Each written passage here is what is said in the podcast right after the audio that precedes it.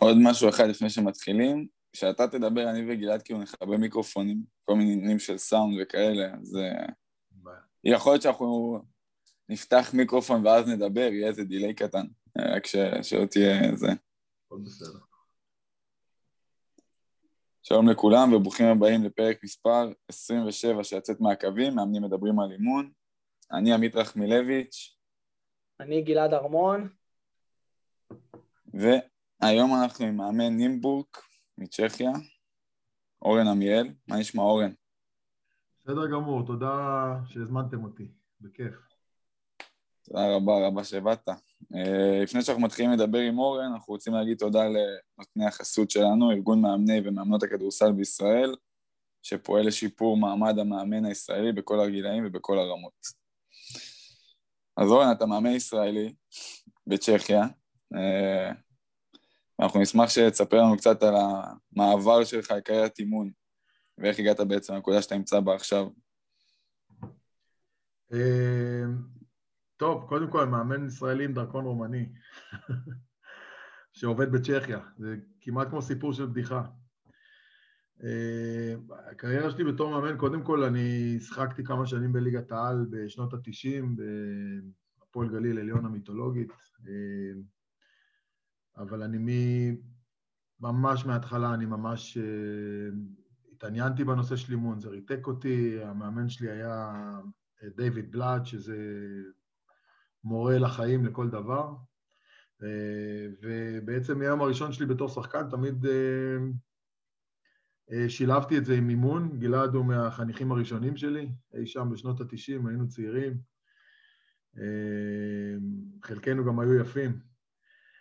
אמ, זהו, אז, אז בעצם תמיד, תמיד האימון היה חלק ממני, אני, אני לא יודע אם זה היה באינסטינקט או זה היה ב, או בהשראה כמובן של, של, של הרבה של דיוויד, אבל אני, אני גם בתור שחקן, תמיד הייתי, הייתה לי מחברת קטנה, הייתי לוקח notes uh, כאלה אחרי האימונים, לא היה לי מישהו שלימד אותי את זה, זה כנראה היה משהו ש... חשיבה של מאמן או חשיבה של uh, סקרנות. אמ, והיינו בתקופה אחרת, שהחשיפה כמובן לידע הייתה הרבה פחות אה, גדולה מהיום, אה, אז היית חייב לאסוף את הדברים לאורך הדרך ממש, זאת אומרת, לא היית יכול לחזור, אה, טוב, אני אעבור ליוטיוב אחרי זה, אני כבר אמצא את זה בגוגל, או, זאת אומרת, זה הכל היה צריך להיות כאן ועכשיו, אז הדברים היו, קרו לבד, זאת אומרת, הייתי רושם הרבה ו- ומתעניין, ו... זהו, אז... אה, ובעצם אימנתי מאז, לא הפסקתי לרגע, אני לא חושב שהייתה שנה אחת שלא אימנתי בעצם, גם, גם כשהייתי שחקן. אה, מ... מתי זה היה, גלעד? או התחלנו ב-1994. 93, 4, כן. כן. מה התחנות ש, שמאז עברת? התחלת בגליל העליון, אימנת, יצא לך לאמן אותי עד שנת 97-8, ואחר כך גם, כן. נכון, היית מנהל מחלקת הנוער בגליל וכולי, תספר קצת איזה תחנות עברת עד שהגעת לעכשיו. אני בעצם, אה, את קריירת המשחק שלי אחרי גליל עליון אה, המשכתי במכבי חדרה, בעירוני חדרה, אה, זה היה חדרה בית אליעזר, ואז גם עברתי לשם והכרתי אנשים נפלאים, ועבדתי שם בעצם, גם אימנתי שם במחלקת הנוער בבית אליעזר. ואז עברתי באמת הצומת הראשונה בקריירה, בחיים שלי, שהייתי צריך לבחור אם אני ממשיך עם האימון או שאני בעצם אה, הולך אחרי החוויה, החוויה שכל ישראלי עושה בעצם, שזה הטיול בחו"ל, ואני כבר הייתי על המזוודות לאוסטרליה, זה כבר משהו ש... זאת אומרת, פרשתי כאילו מהמשחק, ואני רציתי לנסוע לאוסטרליה, לעשות את הטיול שלי, זה היה זה היה החלום שלי, ו... ואז הגיע, הגיעו יוסי ראוך וחנן יניב מהגליל, אמרו לי, בוא, בוא לאמן את הנוער בגליל, בוא, תבוא, תעשה שלוש שנים, תעשה כמה שנים, והתלבטתי נורא, אני זוכר, היו לי באמת, היה לי איזה שבוע שלא ישנתי, כי זה באמת, זה שינוי משמעותי בדרך, ובסוף החלטתי לקחת את ההצעה שלהם. כנראה שעוד פעם, שזה חזק ממך, הנושא של האימון והנושא של התקשורת עם אנשים וה, והיכולת להשפיע אולי. ו, ובאמת הייתי שלוש שנים, אימנתי את הגליל, ואז זהו. ככה התפתחתי גם בתור מאמן, זאת אומרת, אחרי זה הלכתי להיות מנהל מחלקת הנוער בבית אליעזר, וחזרתי ל... ל מה עשיתי אחרי זה? אני כבר לא זוכר, אחרי בית אליעזר. אה, אחרי בית אליעזר חזרתי לגליל להיות עוזר של עודד, כן. ומשם התחלתי בעצם את התהליך שלי בתור, אה, בעבודה עם אה, בוגרים, מקצוענים. איך יודעים איזה הזדמנות לקחת? כאילו, ואיזה הזדמנות לא לקחת? אני מניח שלא היו לך רק שתי הצעות, כאילו, ואת שתיהן לקחת וזהו, בטח כאילו עוד אנשים אולי ביררו איתך וזה. מה, הנחה אותך אז, ומה אתה חושב ש... שלכל מי שמקשיב, מה צריך להנחות אנשים כשהם בוחרים דברים כאלה? אה, תראה, זה מאוד מורכב מטבע הדברים, כי הסיטואציות יכולות להיות מאוד מורכבות, אבל אה, הדבר הראשון, דרך אגב, זה בכל דבר שאני, אני מדבר על עצמי כמובן, אה, בכל דבר שאני עושה בחיים, הדבר הראשון שאני מקשיב לו זה תחושת הבטן. זאת אומרת, מה, מה, מה האינסטינקט הראשוני? גם כשאני בוחר שחקנים, הרבה פעמים יש לך את ה... אתה יודע, יש כל האנליזה מאחורה, אה, סטטיסטיקות וזה, ומה אומרים וזה, אבל בסוף יש לך את התחושה הראשונית, והרבה פעמים זה... זה... התחושה הראשונית בעצם נותנת לך את התמונה בסוף. אז התחושת, תחושת בטן זה משהו שאני מאוד... אה, אני... בגלל זה אני עושה בפאוזה קטנה, אני אגיד לכם ש... היום העולם בכדורסל או בכלל הפך להיות מאוד, אה, מאוד מספרי, מאוד מדיד. זאת אומרת, גם אם אתה הולך לכל הנושא של, אה, של סטטיסטיקות ו-advanced stats וכל המס... אתה יודע, יודעים כבר הכל, יודעים באיזה בשמים השחקנים משתמשים, יודעים מה הם אוהבים ללבוש, זה הכל מדיד היום. אה, ואז בעצם הזנחנו טיפה את תחושות הבטן. ואני חושב שבסוף, בשביל לאמן, אתה חייב שיהיו לך תחושות בטן. וגם בנושא של, ה, של ההזדמנויות, אז אני מקשיב לתחושות הבטן שלי, אני לא אומר שאני בהכרח לוקח תמיד את מה שהאינסטינקט שלי אומר, או התחושה הראשונית, אבל אני מקשיב לזה. אה, כי אתה לא באמת יודע אם, אתה רק בדיעבד יכול לדעת אם ההזדמנות הייתה, אה, זאת אומרת, מימשה את עצמה או לא. אה, ואני, אם אני צריך להגיד עוד משהו, תמיד אני אומר לבן שלי, הוא אומר לי, אבא, אני רוצה להיות מספר 12, אמרתי לו, ואז אנחנו אומרים תמיד בר, השחקן עושה את המספר, לא המספר עושה את השחקן. זאת אומרת, ש... שאתה נקלע, נקלע ל... שנקראות ב... ב... בדרכך כמה הזדמנויות, ואתה בסוף מחליט לקחת הזדמנות אחת מתוך המבחר שיש לך, אתה צריך בסוף להאמין שאתה תעשה את ההזדמנות הזאת, להיות, תהפוך אותה להיות טובה, ולא לצפות שהאם לקחת את ההחלטה הנכונה או לא.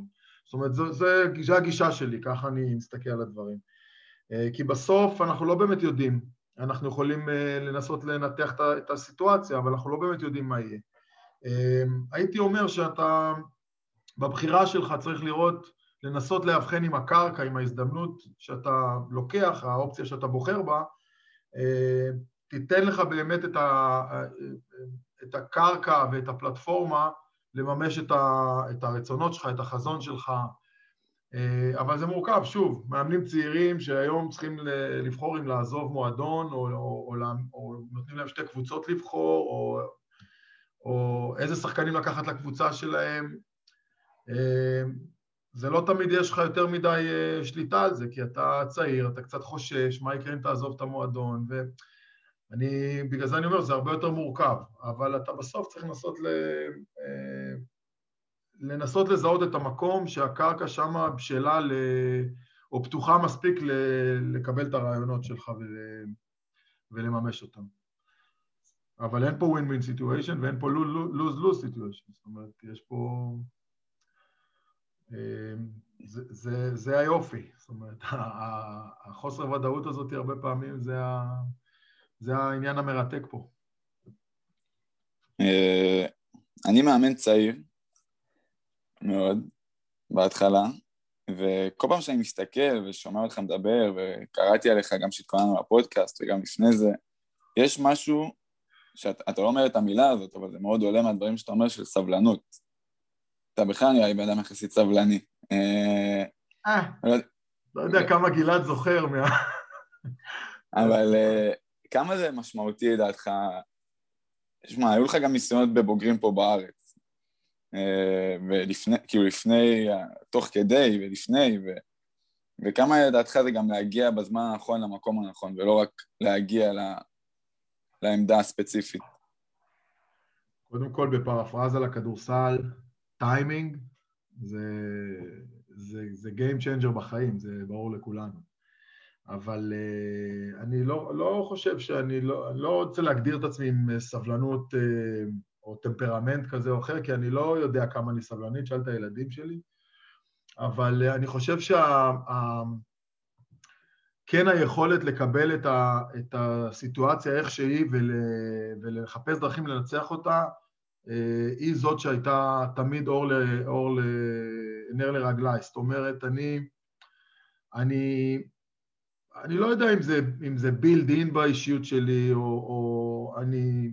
בסופו של דבר, אה, אני חושב שהיכולת לקבל כישלונות באהבה ובאמת, באמת, לא, לא בתור קלישאה, באמת להבין אה, אה, שיש פה הרבה לימוד שיכול לעזור לך בהמשך, זה משהו שמלווה אותי, כי אני עברתי, ברוך השם, כישלונות לא, לא, לא מספיק את האצבעות, לא בידיים ולא ברגליים ביחד, זאת אומרת לספור את הכישלונות, וזה... וכל כישלון כזה, ברגע עצמו, באותו רגע, הוא קשה, הוא, הוא, הוא, הוא קשה להתמודד איתו.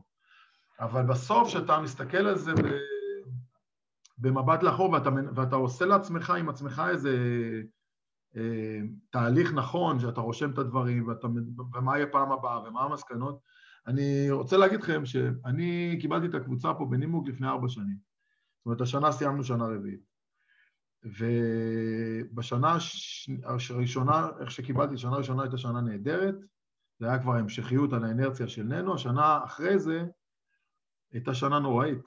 זו הייתה שנה שהיינו בבית עם הפועל ירושלים, חטפנו שם על ימין ועל שמאל מכל הכיוונים, בחירת זרים לא הייתה טובה, האנרגיה בקבוצה הייתה פחות, באמת, הייתה שנה נוראית, אבל זו שנה שרשמתי בה הכי הרבה,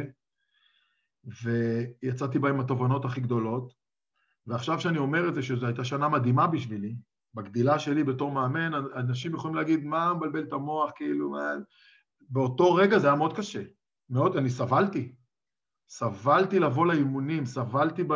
באמת, לא היה, לי, לא היה לי כיף, לא היה לי ג'וי, אבל אם אתה באמת שלם עם עצמך ויודע לעשות תהליך, אנחנו יצאנו לקיץ, אני יצאתי לקיץ עם drive מטורף לבנות קבוצה אחרת על, על, על, על המסקנות שאני, ש, ש, שהיו לי ועל התובנות שהיו לי מהעניין הזה, ויצאנו לעונה מפלצתית שנה שעברה, ו, ואז שימרנו הרבה דברים בקיץ הזה, הכל מאותה עונה, שעזרה לנו להגיע לעונה מפלצתית גם השנה. להגיד לך שיהיה שנה הבאה, אני לא יודע מה יהיה שנה הבאה, אני לא יודע איפה אני אהיה, אבל, אה, אבל אני באמת חושב שבאותו רגע זה כואב לך, זה כואב לך מאוד.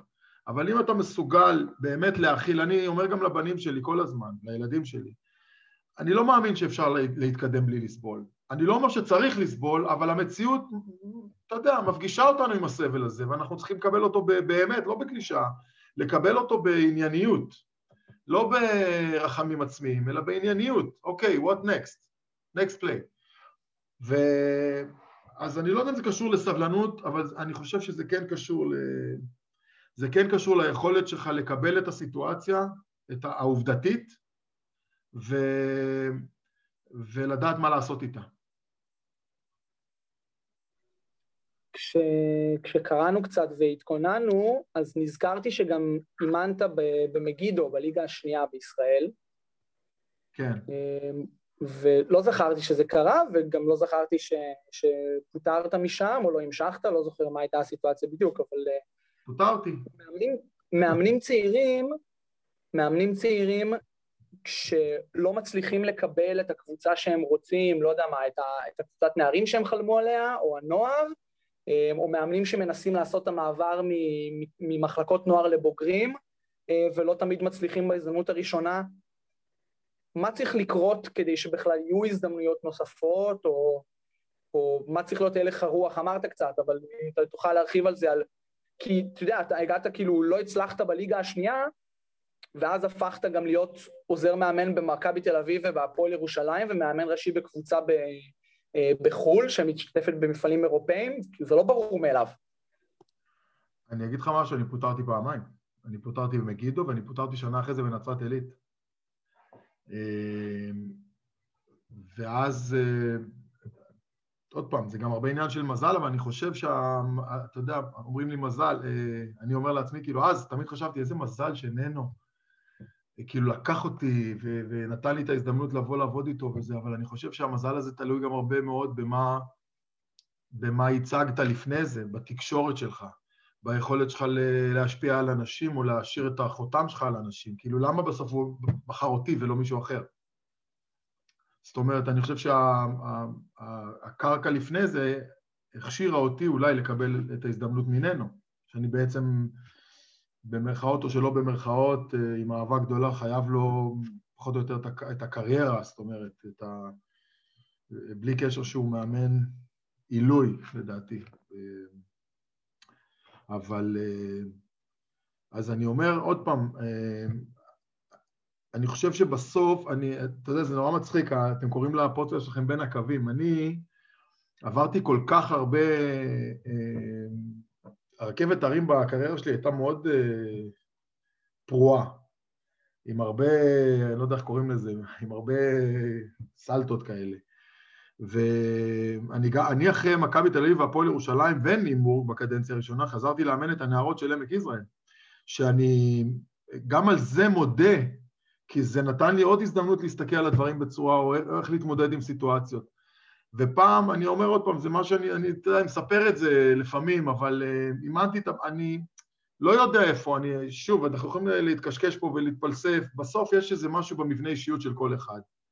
ואני לא יודע איך אני עושה את זה או לא עושה את זה, או למה, זאת אומרת, בסוף זה, זה מה שיוצא בפועל, זה שאני נכנס בין הקווים, למה אני עושה שיוך נהדר לפודקאסט, לשם, לטייטל של הפודקאסט, אבל כשאני נכנס בין ארבעת הקווים של המגרש, וזה לא משנה לי אם אני מאמן את, את אופיר לביא ועדן רוטברג, אה, או שאני מאמן את פטר בנדה ובויטה רובן.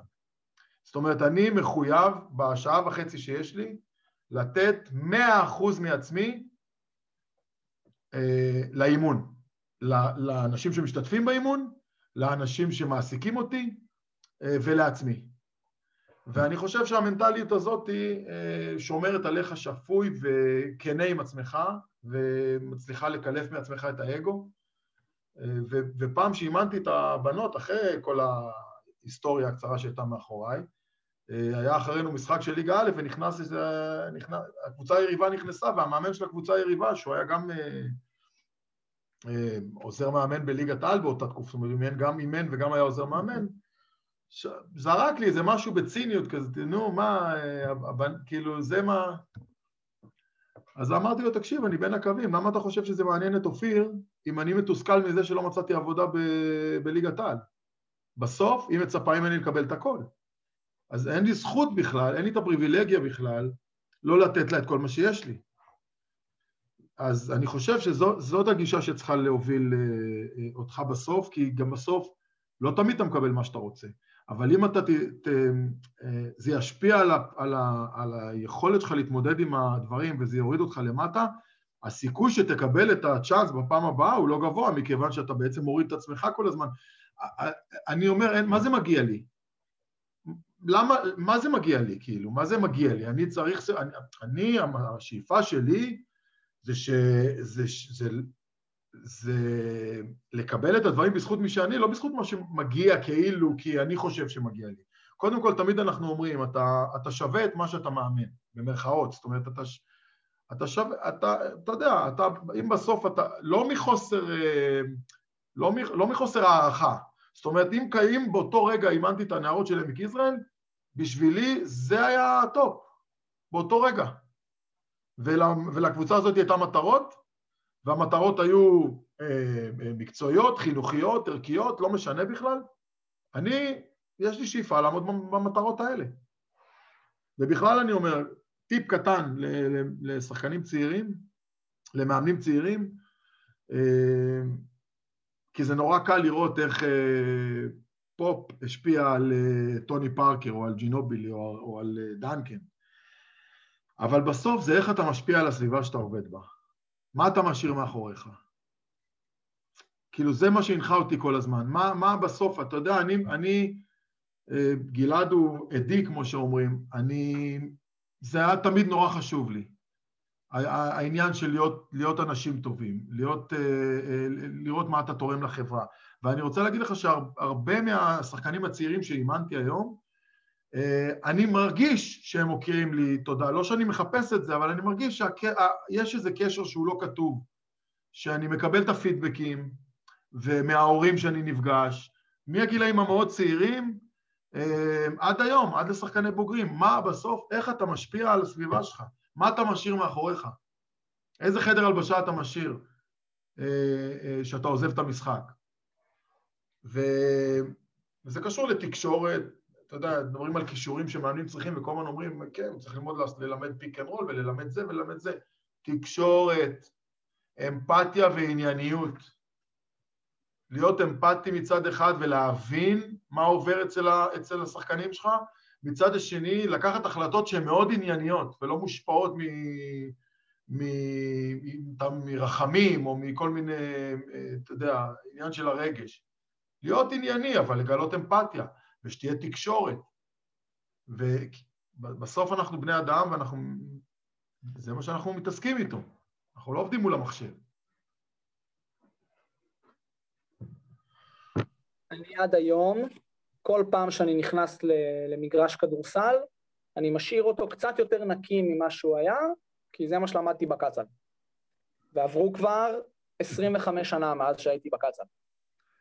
אני, תקשיבו, אני, מחנה אימונים ראשון שלי בתור מאמן ראשי, אה, שיחקנו, היה לנו מחנה אימונים בסלובניה כל שנה, ושיחקנו משחק אימון, ולא היה חדר הלבשה, אז אתה יודע, לפעמים זה המגרשים האלה. אה, ובסוף המשחק מיהרנו, גם היינו כבר חייבים לנסוע הביתה, זה היה שמונה שעות נסיעה וזה, והספסל שלנו נשאר עם, אתה יודע, קצת הבקבוקי מים והטייפים, וה... צילמתי את זה. עכשיו, זה לא מתאים להם כל כך, כי צ'כים יותר מסודרים בדרך כלל, אבל צילמתי את זה, ושלחתי את זה למנהל קבוצה שלי, ואמרתי לו, זה לא מקובל, אירחו אותנו פה, קיבלו אותנו, אין סרט שאנחנו משאירים ככה, ככה ספסל, או חדר הלבשה. והחדר, אנחנו משאירים חדרי הלבשה, אין, לא תראה טייפים זרוקים, ולא תראה בקבוקי מים, ולא זה, וזה קבוצת בוגרים. ואתה יודע, בכל מקום מישהו אחר, אבל זה המסר שלי לשחקנים, אתה תראה לראות, אנחנו מסיימים וידאו, אנשים מסדרים את הכיסאות. אני, אני חושב שיש לזה... שהמסר יותר חזק, בסוף מה אתה משאיר אחריך? כאילו, מה אתה משאיר, אה, איזה סביבה אתה משאיר? איזה סביבה אתה משאיר? וזה לא קשור אם הקבוצה היא טובה יותר או פחות טובה. אני רוצה לחזור קצת אחורה, כי מאוד מעניין אותי ההחלטה שלכם בתור משפחה לעשות את המעבר לצ'כיה. גם בתקופה שהיית עוזר, ואחרי זה גם בתקופה ש... שהיית מאמן ראשי. איך זה, איך זה היה אצלכם, ככל שאתה יכול לשתף? אם הילדים משתתפים, מה אשתך אומרת, אם, אם למשפחה הנוספת שיש לכם יש איזושהי השפעה.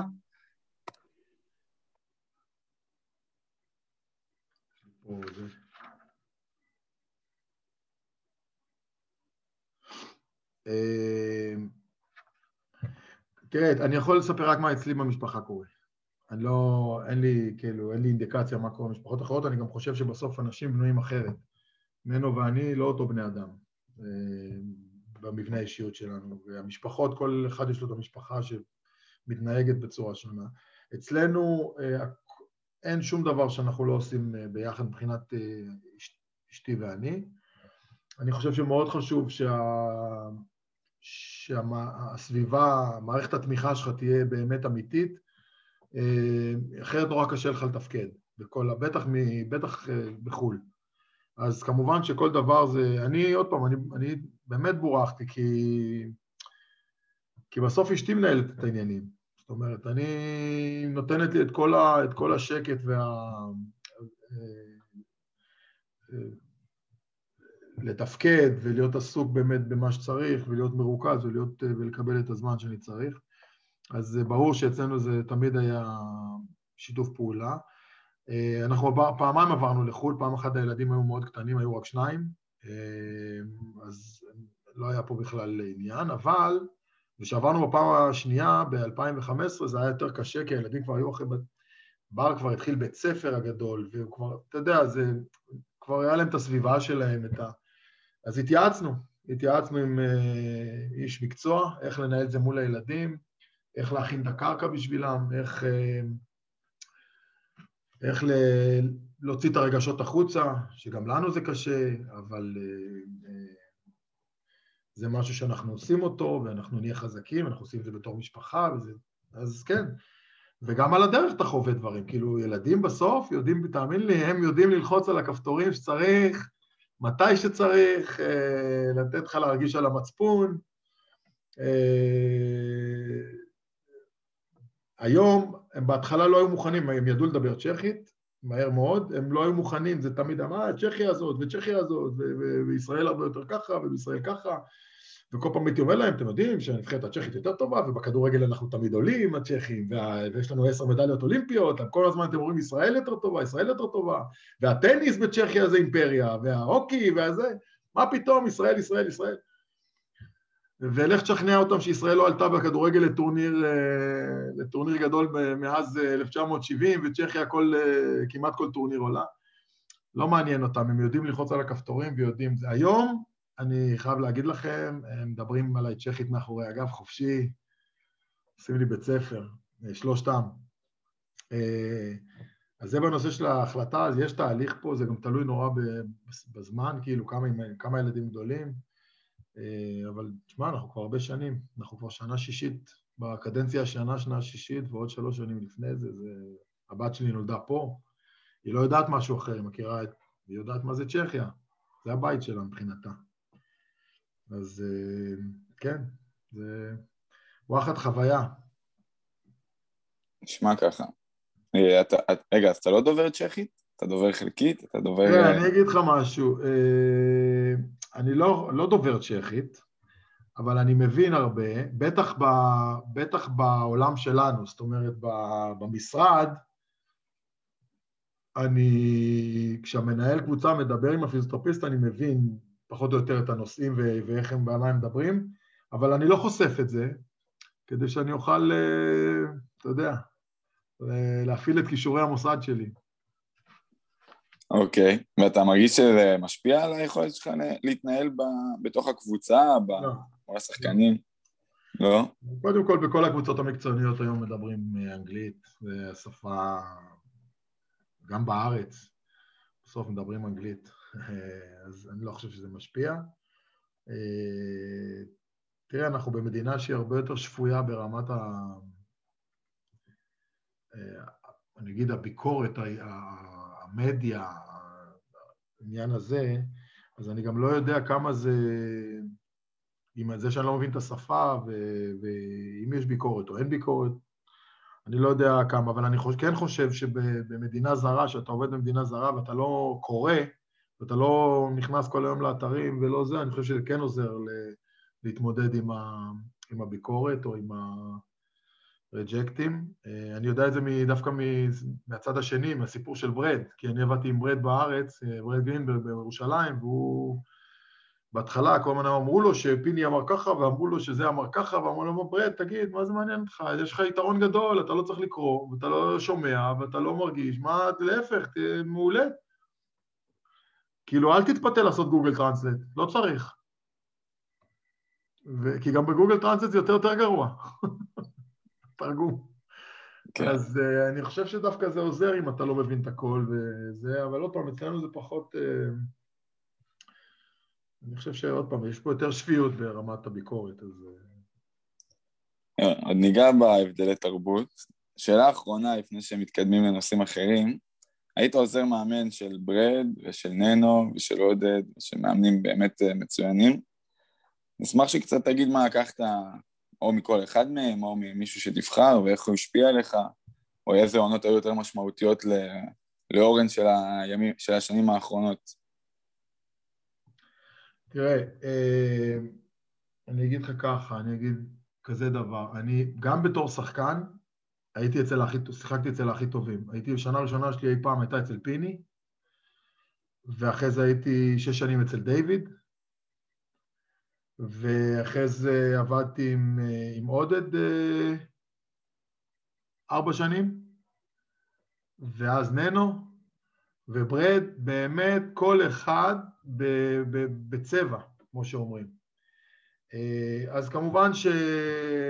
שמכל אחד אתה מושפע, מושפע ומשפיע דרך אגב, ואתה לוקח הרבה דברים מכולם. דרך אגב, לא רק באימון עצמו, אלא בהתנהלות, בדרך חיים, בהסתכלות על הדברים, ב vision, בהרבה דברים. לכל, ודרך אגב, גם בנוער הייתי אצל בוב גונן, שזה גם היה שיעור לחיים מבחינתי בזמנו. אז אה, באמת, אה, כן, זה, זה חוויה אדירה לעבוד עם כולם. אה, בסוף אני חושב שאתה, החוכמה היא באמת לגבש משהו שהוא שלך מהחוויות שלך, והרבה פעמים אני חושב שאנחנו נופלים, או מאמנים נופלים, מאמנים צעירים בעיקר נופלים בעניין של ה-copy-paste, בלי היכולת להבין למה, או מה, מה הפרטים הקטנים. אבל אני אגיד לך שמחוויית האימון שלי וההתפתחות שלי, אולי הדברים הכי, הכי חשובים שאני יכול להגיד על עצמי זה שאחד, למדתי לעשות איזון בין, בין השליטה, או שליטה בין הרגל של הרציונל, שזה זה, אתה, זה, זה אחד הדברים שהכי, אני חושב שהכי השתפרו אצלי. ודבר, אתה יודע, אומרים, אני, צ'רצ'יל פעם אמר, uh, uh, to improve is to change, uh, to be perfect is to change often, right? אז מה אני אומר? אני אומר שבסוף אתה לא יכול להישאר במקום. אני, אנחנו מהשנה הראשונה שלי פה בנימבורג, וזה משהו שלמדתי על הדרך. זאת אומרת, מצד אחד, להעיז להעיז לקחת סיכונים ולעשות עוד דברים, הייתי בן אדם נורא שמרני באופן עקרוני, להעיז לקחת סיכונים, לחיות עם זה בשלום אם, אתה, אם זה לא מצליח, אה, אבל כל הזמן להתקדם קדימה, כמו שגלעד אוהב להגיד. אה, באמת, לא, לא, לא, לא ליהנות מההצלחה הרגעית ולהיות עטוף בעצמך ולכמה אני גדול וכמה אני זה, באמת היכולת, אני חושב שזה זה תכונות שלמדתי מכל המאמנים, מכל הרביעיית הקוסמים האלה שעבדתי איתם, באמת. אם אתה רואה את ההתפתחות של דיוויד, ואתה רואה את ה... ועודד, בטח, וברד, וננו. איפה ננו של גבעת שמואל בשנות, ב-90 ו... מתי זה היה? ב-2005-2006, אה, או 4-5, ואיפה ננו של היום שנבחרת צ'כיה מקום 6 בעולם. באמת, זה כאילו, אתה יודע, הזיה. אז אני אומר, היכולת שלך באמת ל... ל, ל אתה חייב לשמור על יסודות ועל תשתיות מאוד, חזק, מאוד חזקים, אבל עדיין, אני חושב ש... אתה יודע, אנחנו בטח נדבר על זה עוד מעט, אבל איך אתה... אה, אה, איך אתה בוחר שחקנים, או מה, מה, מה, מה מאפיין אותך. אז יש לנו קריטריונים מאוד ברורים איך אנחנו מסתכלים על הדברים, וחלק מזה זה להיות open-minded. להיות, להיות פתוח לקבל רעיונות חדשים, ואני חושב שזה אחד הדברים הכי מדהימים שיכולים להיות לבן אדם, למאמן, לשחקן, כי בסוף אתה יכול כל שנה להיפגש עם סיטואציה שונה. ואם אתה לא יודע לקבל, לנסות, אם אתה לא פתוח לקבל את הרעיונות, אתה נשאר במקום, אתה לא מצליח לתפקד, כי אתה כל הזמן עסוק בעוול, אז היינו עושים שנה שעברה ככה, אבל... אז גם אני, ב, ב, בתור מאמן, חייב, מכריח את עצמי כל הזמן אה, לשמור על ראש פתוח ול, ו, ולהיות סקרן ו, ולהשתנות ולחיות בשלום עם הסיכונים האלה. אני חושב שזה הדבר הכי גדול ש, שעברתי באמת באישיות, במבנה האישיות שלי. חוץ מכל המאמנים האלה שעברת, אני בטוח שאתה גם, גם קורא, גם שומע, גם, גם רואה, אז אם אתה יכול לשתף אותנו קצת איך אתה, איך אתה לומד גם על המקצוע של האימון של ניהול אנשים, וגם על הכדורסל עצמו, איך אתה לומד חוץ מהמאמנים שאתה עובד איתם? כן, קודם כל אני חייב להגיד שאני, הברכה הכי גדולה שלי ב, ב, בלעבוד בחו"ל באמת, כן? זה שאתה באמת, אני, אתה נחשף לתרבויות שונות גם ב... תראו, כשאתה נכנס ל pre-season פה בצ'כיה, אז המשחקי אימון שלך הם ככה, אתה נוסע, ל, אתה נוסע לגרמניה למשחק אימון, אתה נוסע לפולין למשחק אימון, אתה נוסע ל, לסלובניה למשחק אימון, או, או למחנה אימונים, אז אתה נפגש עם המון תרבויות, והמעגל קולגות שאתה אוסף הוא מעגל קולגות מעבר ל... טיפה יותר רחב מהכדורסל הישראלי.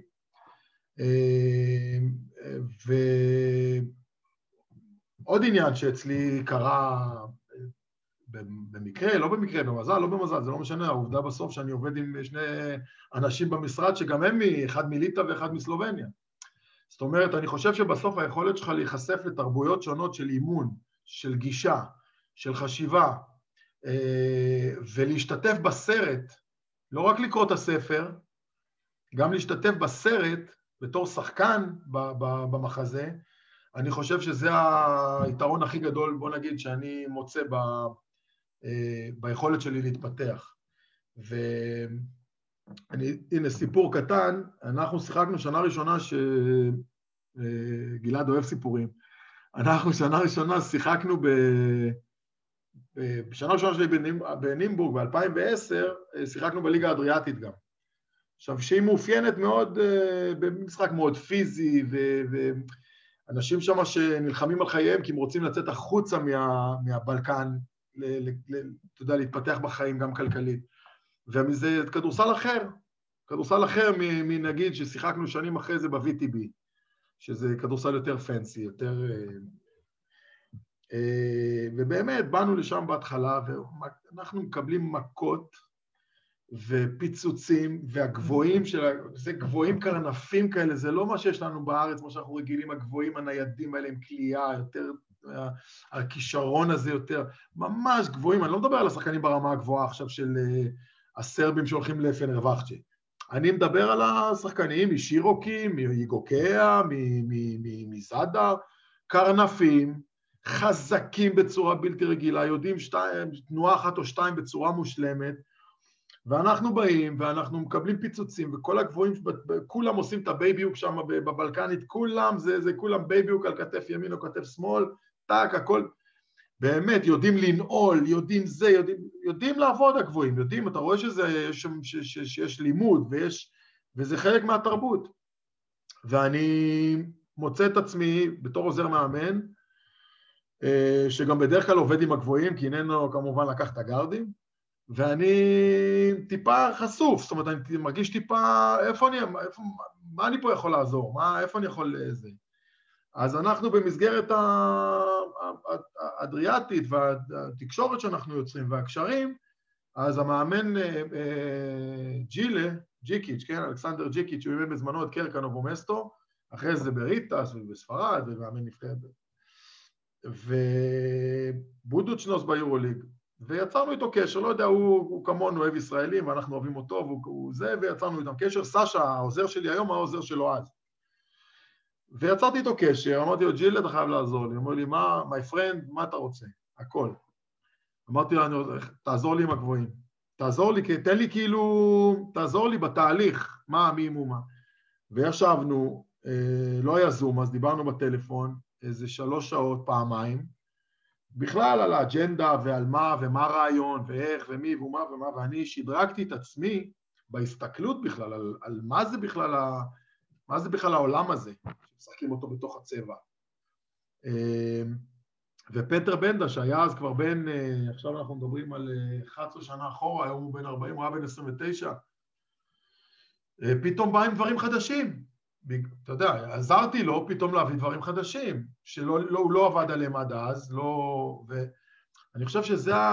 היכולת הזאת להיחשף לזה ולעשות, לקחת את זה, לקחת את זה קדימה, לעשות עם זה משהו, לא, לא רק ב, ביוטיוב במרכאות אני אומר, כן?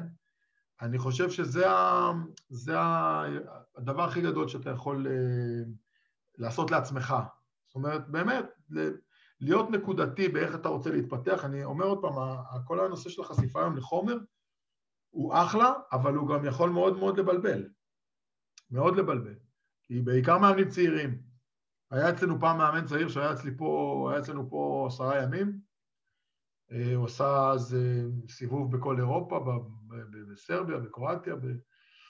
בא עם המון ידע והמון חומר, לא ידע, המון חומר, ו- ו- ו- ואני הרגשתי שזה נורא מבלבל אותו. וניסיתי לעזור לו באמת איך בסוף, אתה יודע, איך, איך לנסות לפשט את הדברים, ובסוף אתה צריך את ה... לגבש לעצמך משהו, לאט לאט. אז אני חושב שהחשיפה לתרבויות היא, היא הכלי הכי, שמבחינתי הכי... אנחנו שיחקנו ב-VTB נגד ריגה, ופתאום זה הכל רק לקלעים. אתה בקושי נפגש עם pick and כאילו התדירות של ה pick and roll ים הייתה בזמנו, כן? אני מדבר איתכם על... הייתה הרבה פחות, או נגיד ההפך, היה כמובן ש pick and roll הוא תמיד... אבל היכולת שלהם לשחק בשביל הקלעים בכל מיני ורסיות, זה היה משהו שבתדירות שלו מעולם לא נפגשנו איתו. פתאום הטיפולים האלה. אז אתה אומר, רגע, אבל יש לנו שלושה קלעים כאלה בקבוצה, אז למה? אז איפה אנחנו? אז אני דווקא יכול להגיד עליי ב... ב, ב להיות שלם עם זה שאנחנו היום, זה לא הכל אצלנו סביב ה pick and roll. אנחנו משחקים עוד דברים אצלנו, זאת אומרת, יש לנו עוד, ובתדירות גבוהה יחסית. אז אה, שוב, באמת, החשיפה הזאת, אני חושב שזה הבית ספר הכי, הכי גדול, כי אתה מרגיש את זה על הבשר שלך. על הבשר, אתה מרגיש את זה עליך, כאילו... או כמו שאני אומר עוד פעם, אני תמיד אומר, השתתפתי בסרט ולא רק קראתי את הספר. אה, הסגנון אימון, כמו שיטת כדורסל, אני מאמין שהיא יושבת על אותם דברים. הם השתנו בהתאם, מעבר לידע והדברים שהתפתחת אליהם, אה, שצברת. אה, בשנה האחרונה, אחד הדברים הטובים, אם אפשר לקחת דברים טובים מהקורונה, זה שהיה הרבה השתלמויות אה, אינטרנטיות למאמנים בעברית בארץ, ואחת מהן זה המספר ההרצאות שאני יודע שהעברת השנה, אני ראיתי אותן. ומעניין אם אה, העברת הידע הלאה למאמנים או לקדם מאמנים זה משהו שמעניין אותך מעבר, או שניצלת את ההזדמנות. אה, ואם יש משהו כזה בנימבוק, שאתה, אוקיי, אני יודע שיש לך צוות יחסית מצומצם בנימבוק, אז איך אתה לוקח את זה אליך? את מה אתה מתכוון? את ה... את העברת הידע, כאילו כן. מאמנים. אם המאמן הבא של נימבוק גם יצא מנימבוק. אה, מתישהו. תראה, קודם כל אני חושב שאני מאוד מאוד מאמין בהעברת ידע מהסיבה, מהסיבה האינטרסנטית והאגואיסטית שזה מכריח אותי להשתפר. זאת אומרת, כשאני משתף, תמיד יש את הפחד מה, ואז ידעו לשחק נגד זה, או ידעו כאילו להתכונן, אה, וזו שיחה שלי נמצאת אצלנו במשרד כל הזמן בין סשה וביני, אה, וזה ההפך, אנחנו אומרים, מעולה, שיאתגרו אותנו, זה יכריח אותנו למצוא דרכים נוספות. אה, אני יכול להגיד לך שכשאנחנו התחלנו עם, הנושא של הריבאונד התקפה, אז אתה, עד שאתה לא באמת חווה את, ה, את כל החסרונות, אתה לא באמת יודע למה להתכונן בכל סיטואציה. זאת אומרת, יש לך את הרציונל ויש לך את, ה, את הרעיון, ואז אתה יוצא לשטח. שוב, זה, אין פה עניין של התיאוריה, יש פה עניין של בסוף של המעשי, מה קורה בפועל. ואז קבוצות שיודעות שאנחנו, שזה מה שאנחנו עושים, הרבה קבוצות, בעיקר קבוצות שהן אנדרדוג בליגה הצ'כית, הן לוקחות ריזיקה, הן זורקות שני, לא ציפור אחד, שניים. שניים, כאילו, שניים עושים ליק אחרי הקונטסט או אחרי הזה, ופתאום מכריח אותך להגיד, מה, אני עכשיו אלך, כאילו, מה, מה אתה עושה? כי אתה, הם, מה אכפת להם? הם אומרות, שמע, את הריבאונד הם בכל מקרה לוקחים ומביאים איתו בונוס, אז בואו לפחות ניתן לנו 20 אחוז, אולי אנחנו, על הריבאונד הארוך, אולי אנחנו נעשה איזה סל קל. וזה מכריח אותך למצוא, לתת עיקרון, מה עושים במקרה כזה? כאילו, לשפר... מה עושים? אנחנו החלטנו בסופו של דבר שאם מי שעושה leak על ה contest, אנחנו יורדים איתו. אה, יורדים איתו ולא זה, כי אנחנו אמרנו, רגע, יש את כאילו להישאר נצמד לה, להיצמד כאילו, מה פתאום אנחנו... אבל אז אמרנו, רגע, יותר טוב, אז יש פה ארבעה על ארבעה בעצם, אז יש פה space יותר גדול לקחת את הריבאונד, אז, אה, אז פתאום אה, אתה אומר, רגע, אולי זה עדיף אפילו, מה, אנחנו, פתאום זה, אתה יודע, כשמשחקים על ארבע על ארבע, הרי כל החולאים נחשפים. באימון. אז כי יותר קשה, יש space יותר גדול להתקפה ויש space יותר גדול להגנה לכסות, ופתאום יותר קשה, אז, אז אמרנו, רגע, טוב, בוא נוציא את שניהם מהמשוואה. ו, ו, שוב, זה, זה הכל תובנות של ה... של ה... אז אני חושב שהעברת ידע, אה, וגם אני חייב להגיד, אני הרבה מה... אני... אני... ב-97 אנחנו נסענו לארה"ב, גליל עליון, הייתי אז בקבוצה, דיוויד היה מאמן, ארז ביטמן היה עוזר מאמן, ונסענו לארה"ב לתחילת השנה, לעשרה ימים לצפון קרוליינה, גם uh, להביא קצת uh, ג'ובות מהקהילה היהודית וגם לשחק קצת, לעשות קצת משחקי אימון, ועשינו משחק אימון נגד צפון קרוליינה הגדולה. זה היה בדיוק בשנה, uh, שנה אחרי שדין סמית פרש, והחליף אותו, uh, רוי, שכחתי את השם שלו כבר, ובסוף המשחק, זה היה המשחק הרשמי הראשון בקולג'ים, יש כל מיני חוקים על זה, זה היה המשחק הרשמי הראשון שהיה מותר, שקהל בעצם איך אומרים, הציגו את הקבוצה לקהל, ושיחקנו את המשחק, ונגמר המשחק, והייתה ארוחה של שתי הקבוצות, עם ה... עם... למעלה בדינדום, שזה בהיכל, בשבילי צפון קרוליינה עם ג'ורדן וזה, זה היה התרגשות עצומה כמובן. עשינו שם כמה אימונים, ו... ואתה רואה את כל החולצות למעלה, ואתה מתאמן בעולם, ואתה רואה את ג'ורדן ווורטי וסמפרגי, זה משהו מטורף. אה, דיוויד התאמן איתנו, אמרתי לו, דיוויד, למה אתה מתאמן? הוא אומר, תשמע, גם אני לא שחקתי אף פעם בדינדום. אני גם רוצה. אז אה, התאמן איתנו, הביא חבר שלו מפרינסטון, מהקולט, ושיחקנו שתיים על שתיים, אבישי גורדון ושחר נחמיאס נגד דיוויד והחבר שלו, ועשו להם שם קונצרט עם הבקדור עם דיוויד והחבר שלו שמנמן כבר, אבל הם לא שיחקו בדינדום אף פעם ורצו, אז זה... בקיצור, ה... ה... בסוף הערב הייתה ארוחה, ובסוף הארוחה, קודם כל, דין סמית הגיע כאורח, וכמו בסרטים, וכולם עמדו ומחאו כפיים, כאילו זה אמיתי הסיפור הזה של הסרטים האמריקאים. ובסוף הארוחה כבר התחלנו להתפנות וזה, ודין סמית נשאר עם דיוויד ועם ביטמן, וגור שאלף היה, ואני, נדמה לי, אם אני זוכר נכון, ואנדרו קנדי, לא, אנדרו קנדי לא היה, זה היה, היו זרים? לא, אבל נדמה לי שגור שאלף ואני,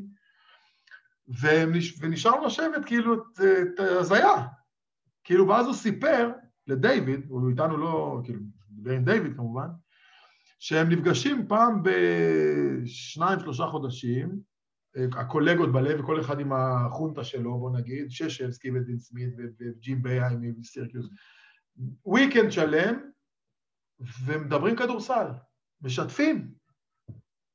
עכשיו, אני רוצה להגיד לך שמתן בירנבוים ואני, שהיינו בעמק יזרעאל, מנהלים מקצועיים, ניסינו לארגן מפגש כזה של המנהלים המקצועיים בארץ, כדי לנסות לייצר איזה מפגש חודשי, דו-חודשי, לשתף ידע, לדבר, נתקלנו בסירוב מוחלט כאילו. כאילו קבוצות, אנשים שאומרים את ה... זה כאילו אטום, כן? שלא האיראנים לא.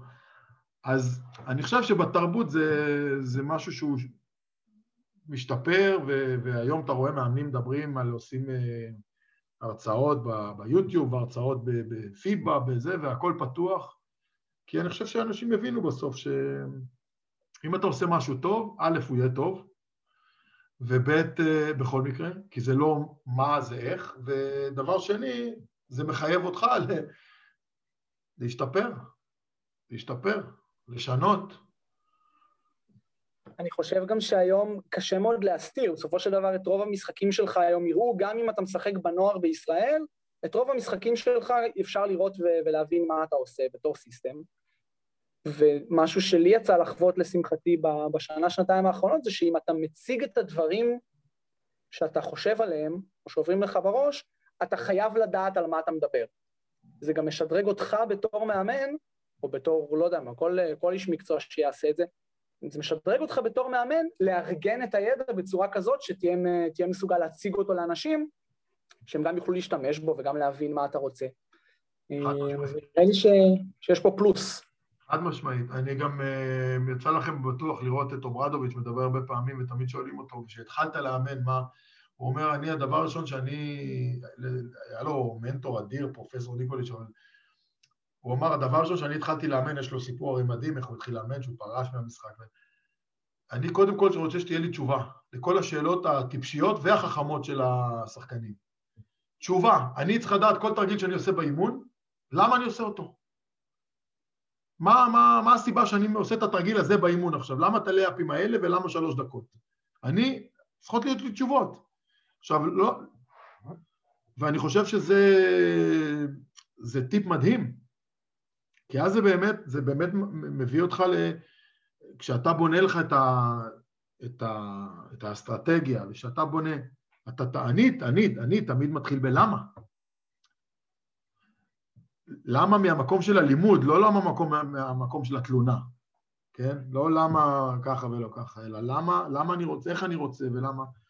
אז, אז זה, אין ספק, אין ספק שהעניין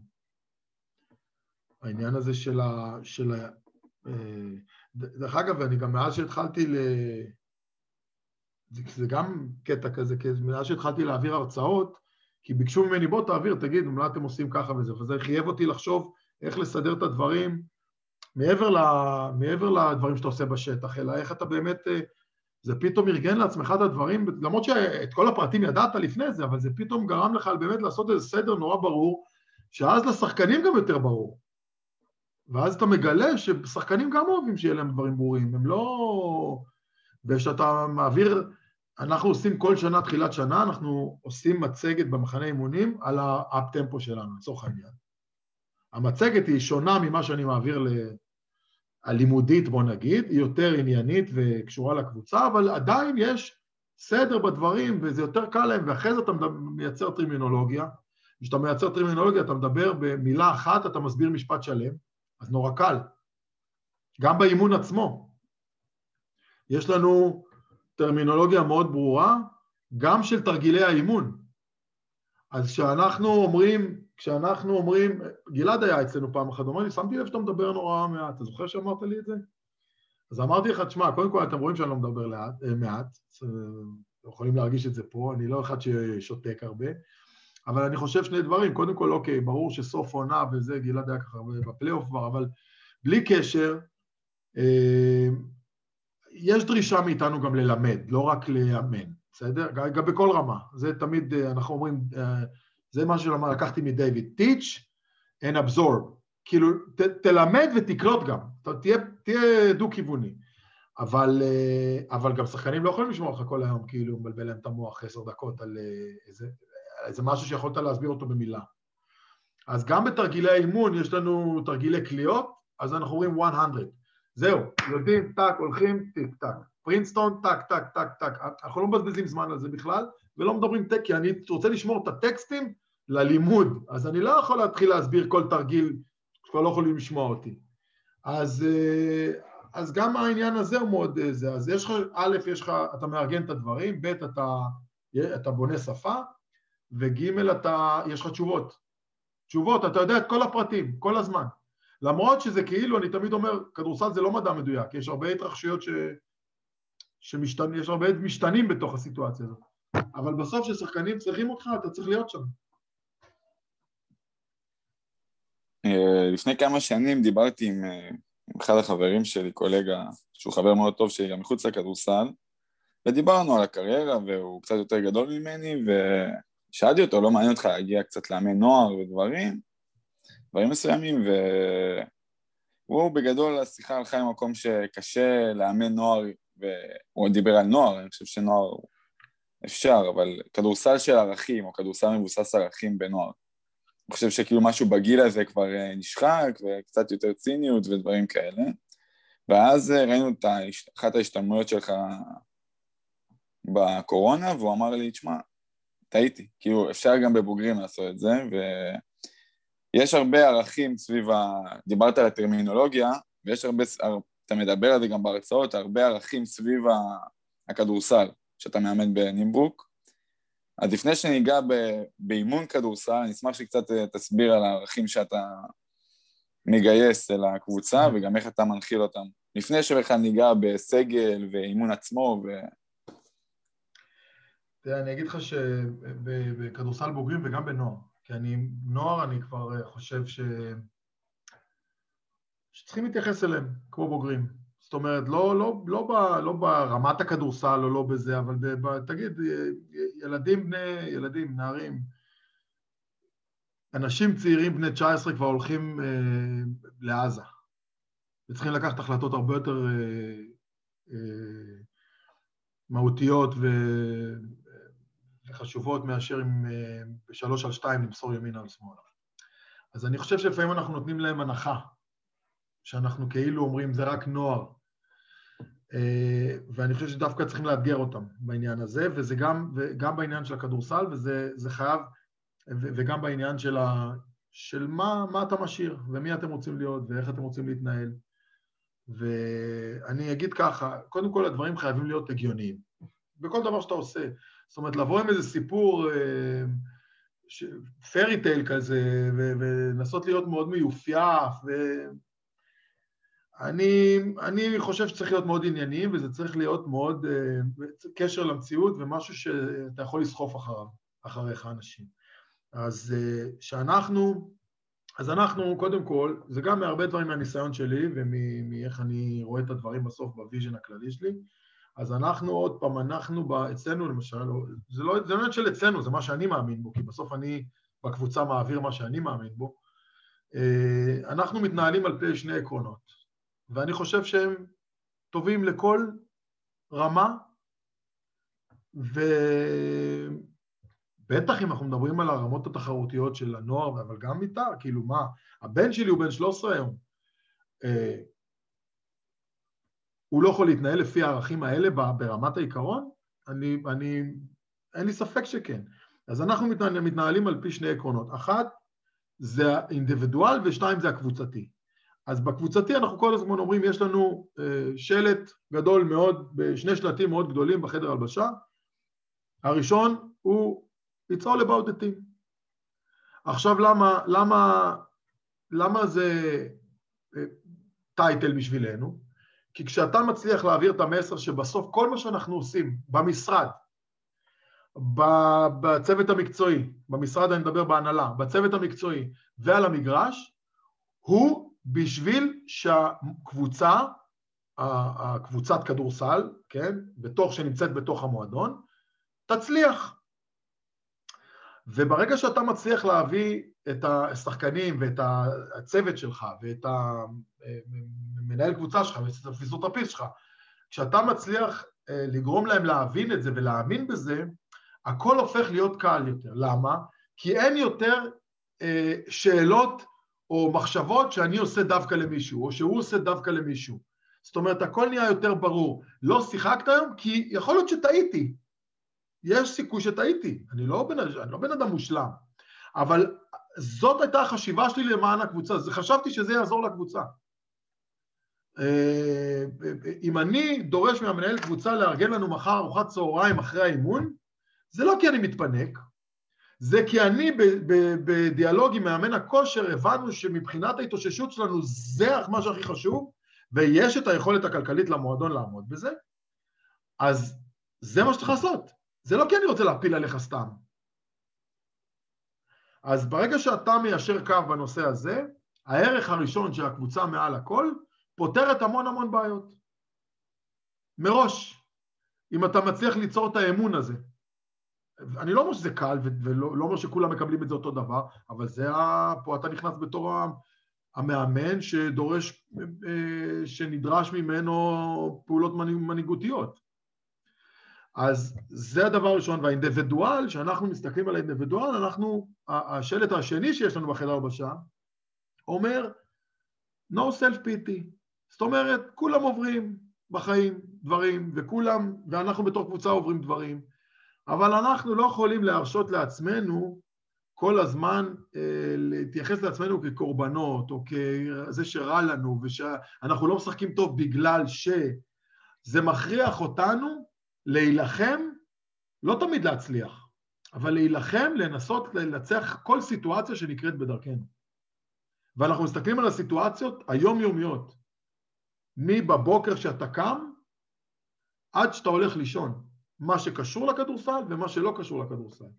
וכשאתה מצליח לייצר את שני הערכים האלה, שיהיו נר לרגליך, ושיהיו באמת עמוד, ה, עמוד האש שלך, שמוביל אותך, אתה פתאום מצליח לגייס כוחות ואמון אה, וביטחון עצמי שאתה יכול לנצח כל דבר. וכשאתה מצליח לעשות את זה, אז אתה אומר לעצמך, כאילו, אתה, אתה, דופ, אתה יודע, טופח לעצמך על השכם ואתה אומר, בואנה, כאילו, הצלחנו, כי אנחנו למשל, כולם השנה עברו שנה קשה. לכולם היה קורונה, לכולם היו בידודים, לכולם היו פציעות מהקורונה, כי אתה יודע, מהאימונים הלא סדירים, לכולם היו צריכים לעשות התאמות, הרי הייתה, זאת הייתה שנה של אדפטציה, זה לא הייתה שנה של שגרה, לא יכולנו לנהל שגרה, הרי אנחנו, כל, גלעד יודע, אנחנו, אצלנו יש לו"ז מ-15 לחודש, מ-15 לינואר, אנחנו מגישים כבר את הלו"ז לכל פברואר, ברמת הג'קוזי, מתי עושים ג'קוזי, ולא, אנחנו כל, שנ, כל שבוע היו צריכים לשנות, כי המשחקים השתנו, כי היה, אלה לא יכלו לשחק, אז זה היה פר ולשנות. אז ה, זאת הייתה שנה מדהימה ל, ל, למקסם את ה- It's all about the team ו-no self pity. מדהימה. ואנחנו גילינו בעוצמות, גם בתור קבוצה וגם בתור אינדיבידואלים, מטורפות. עכשיו, זה משהו שאני מלמעלה מוריד אותו למטה, דרך הצוות שלי, דרך, כי זה מה שאנחנו, אם אנחנו מתבכיינים, אז גם השחקנים יש להם פריבילגיה להתבכיין, דרך ההנהלה, ו, ואנחנו נתקלנו במלא מלא מלא מלא אתגרים, כמו קבוצות אחרות. אני חושב שאנחנו הצלחנו לעמוד, כנראה, לנצח יותר סיטואציות מאשר להפסיד סיטואציות, כי הפסדנו סיטואציות גם, אבל ניצחנו יותר מאשר, ו, ובגלל זה אולי גם הצלחנו יותר מאולי קבוצות אחרות, שגם חוו דברים ולא ידעו לנצח את הסיטואציות. אנחנו עברנו, אנחנו עברנו את הבית השני, אנחנו קודם כל לבית, לתחילת הצ'מפיונס ליג, המשחק הראשון שלנו היה בחוץ נגד דיז'ון, אנחנו יצאנו מ-14 יום בידוד לארבעה ימי אימונים לשחק. קיבלנו חבילה, התמודדנו 30 דקות, היינו במשחק, ואז נגמרנו. לא, לא עמדנו על הרגליים, והפסדנו 25 הפרש, 24 הפרש. ככה התחלנו את עונת הצ'מפיונס ליג שלנו השנה. בנסיעה לדיז'ון של 12 שעות באוטובוס, כי אז עם הטיסות, רצו לכמה שיותר למזער טיסות, במלון שאתה לא אוכל מסודר, מביאים לך את האוכל כמו לכלא, זורקים לך את זה, לה... כי היה אסור כאילו, לא היה, הכל היה סגור. באמת, כאילו חוויה, ושבוע אחרי זה אנחנו משחקים בחוץ בטורקיה. ואז, ו... ואיך אתה מתייחס, כאילו, מה, מה מימו, מה, מה ואיך? זה, זה הסיטואציות לנצח בסוף. ו... ואז את הבית השני התחלנו עם שני, שני משחקים, ואחרי זה שיחקנו את המשחק השני בבית נגד ססרי, בלי פטר בנדה ובלי וויטה רובן. גלעד יודע מה המשמעות של שני השחקנים האלה אצלנו בקבוצה. וניצחנו את המשחק עם ילד בן 19 שמילא את המקום של פטר בנדה, כאילו זה בדיוק המקום לחבר'ה האלה לבוא, ואז אה, איבדנו לארבעה משחקים רצוף את הרכז שלנו, את אובסואן, שהוא אחד השחקנים הכי טובים בצ'מפיונס ליג השנה. אה, הוא היה בקור... הוא קיבל קורונה, זה הסתבך, או ארבעה משחקים. זאת אומרת, שיחקנו את הארבעה משחקים האחרונים עם, אה, עם ילד בן 20, רכז ראשון, ועם המחליף שלו שהוא בכלל לא ברוטציה, ופתאום הוא קיבל את הדקות וניצח את הסיטואציה. אז אני אומר, בסוף היית צריך, והמסר שלי הוא פה, זה שאנחנו מעולם לא דיברנו על זה. מעולם לא הצפנו את אלה שפצועים. מעולם לא הצפנו שיש לנו לגיטימציה להפסיד, או אליבי להפסיד, או לא להתאמן. זה דברים שמעולם לא עלו. אנחנו אחרי המשחק האחרון נגד, אה, לא, אחרי המשחק נגד ססרי, שאל אותי הכתב במסיבת עיתונאים, איך אתה מסביר שבלי פטר ובלי זה, שכיסו עליהם וחיפו עליהם, אמרתי לו, אתה הזכרת אותם, אני לא הזכרתי אותם. כי זה לא רלוונטי. כי יש סיטואציה לנצח, לא מרחמים על עצמנו, וכל מה שעושים בשביל הקבוצה. אז אני חושב שהדרך חיים הזאתי עוזרת לי לייצר אמון מול השחקנים, ואז, ואז זה עוזר לי להשריש דברים אחרים, שיכולים הרבה פעמים שחקנים אה, יכולים להגיד מה הוא רוצה מאיתנו, אבל אומרים רגע, אולי הוא יודע על מה הוא מדבר, כאילו, אולי יש פה משהו מאחור. ואז אני יכול להנחיל את זה בצורה עניינית לתוך סגנון המשחק. כי כשאנחנו מדברים על כבוד, ב, ב, לכבד אחד את השני במגרש, זאת אומרת שאם מישהו היה נורא, סליחה על השפה, אבל היה חרמן לעשות נקודות והוא ראה שהוא יכול לחתוך והוא לעשות נקודות, ואני גם זיהיתי את זה, אבל הוא חתך לפניי, אז אני לא יכול לבוא אבו עלי מעליו, אני צריך לכבד את התנועה שלו. אז כשאנחנו משתמשים בטרמינול, בטרמינולוגיה כזאת, בסוף אם היא עניינית, אם היא גם מדברת לשחקנים. וכשאתה שומע שחקנים ברעיונות מצטטים את זה, אתה אומר וואלה, כאילו, אולי אנחנו עושים אתה כן... יכול, משהו. אתה יכול לעזור להם לגדול גם בתור בני אדם ולא רק בתור אה, שחקנים או קבוצה. חד משמעית. אני עוד פעם אומר, גם פה, אני תמיד שואלים על הנושא של פיתוח שחקנים. מה בסוף אתה משאיר? כשהשחקן עוזב אותך, עם מה הוא עוזב אותך? הוא עוזב אותך יותר טוב, פחות טוב, הוא עוזב אותך מבין יותר, מבין פחות, הוא עוזב אותך בן אדם יותר טוב, או, או לא אגיד, חבר לקבוצה יותר טוב, או פחות, הוא מבין אותך יותר חזק, עוזב אותך עם יותר יכולות מנטליות או פחות יכולות, אתה שואל את עצמך, יש הרבה שחקנים שעוזבים אותך ולא השפעת עליהם, וזה מבאס אותך, אבל זה החיים, אתה לא יכול להשפיע על כל העולם, אבל אתה רוצה בכמה שיותר להצליח להשפיע גם על השחקנים. אתה יודע, ששחקן מסיים אצלנו עונה, שחקן זר, שאומר לי, אני כבר חשבתי לפרוש. ואחרי העונה הזאתי, אני, איפה שאתה הולך, אני, אתה האופציה הראשונה שלי. וזה שחקן אחד המובילים בקבוצה ואחד הטובים בצ'מפיונס ליגה. סתם אני אומר, אז זה משפיע עליך בתור מאמן, כי אתה אומר, אתה אומר, עשית את זה. עזוב את הניצחון, שהוא חשוב, כי אנחנו עוסקים בספורט תחרותי, אבל אתה אומר, עשית את זה, כאילו השפעת על מישהו. ההשפעה שלך עליו השפיעה עליך, כי, כי אתה, הביטחון העצמי שלך גדל, ולא האגו, לא האגו, הביטחון העצמי גדל, גם האגו, אבל האגו לא משרת אותי, זאת אומרת, האגו הוא, הוא אגו, הוא חלק מאיתנו, לא, אין, אין, אין מה לעשות. כולנו אוהבים לשמוע, אתה יודע, מחמאות, ו... אבל בסוף זה משרת אותך, כי אתה, אתה מרגיש שאתה, אתה, זה נותן גושפנקה לדרך שלך ולמי שאתה.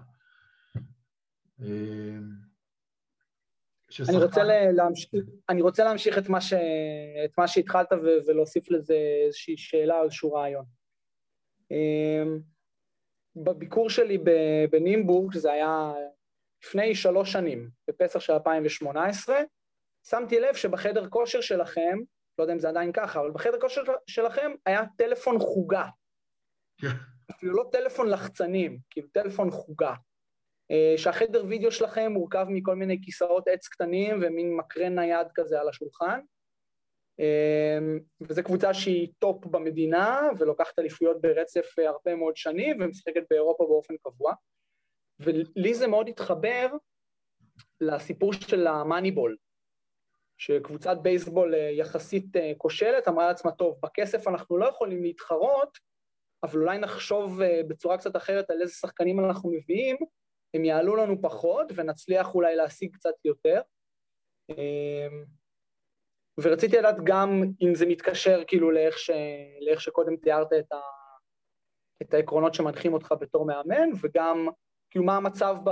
בהיבט הזה בנימבורג. תראה, קודם כל החדר וידאו שופץ, אתה מוזמן לבוא לראות את, ה... את הוורסיה החדשה שלו, לא עכשיו, אה, זה לא, זה לא מלון חמישה כוכבים, כן? זה, הוא שופץ ויש כיסאות חדשים ויש... אה, כן. אבל זה אותו חדר וידאו, הקטן והמשפחתי, הקטנצ'יק הזה.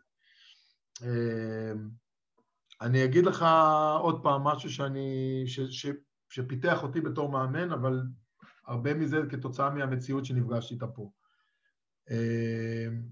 אנחנו מועדון צנוע, ש... אבל, אבל בראש שלו חושב גדול. זאת אומרת, אנחנו לא נותנים לזה שאנחנו מועדון צנוע בעניין התקציבי, או בעניין הפסיליטיז, או היכולות, בוא נגיד, של המעטפת, אה, לשנות את קו המחשבה שלנו, שאנחנו רוצים להתחרות בגדולים ביותר במפעלים שאנחנו משחקים בהם.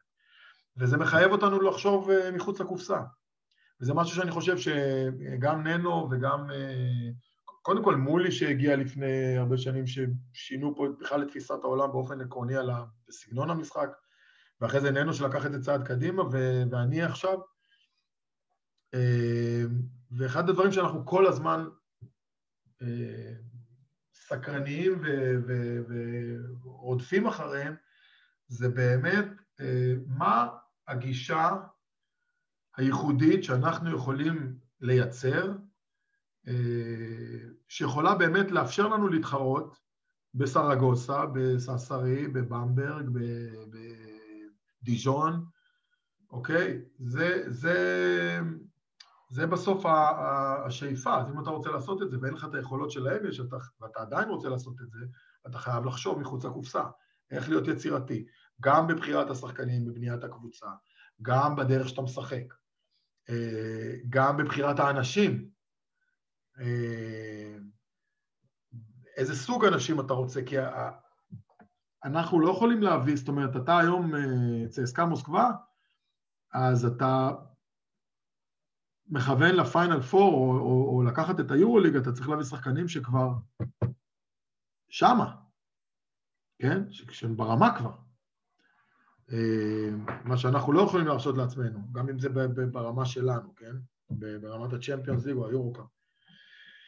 אז, אה, אז קודם כל, הסיפור של המאניבול הוא, הוא, הוא רחב, יש הרבה הקשרים בין הסרט במרכאות, כן, או השפה הזאת שנקראת מאניבול למה שאנחנו עושים, ובעצם אה, אנחנו פיתחנו את עצמנו גם בכל מיני כלים, כמו 70-30, אנחנו עובדים עם ולנסי בצורה צמודה, אה, כמו במה הקריטריה שלנו לבחירת השחקנים, או לבחירת כל שחקן בנפרד, כי כל אחד הוא שונה, או כל, כל, אה, כל אחד יש לנו דרישות שונות ממנו.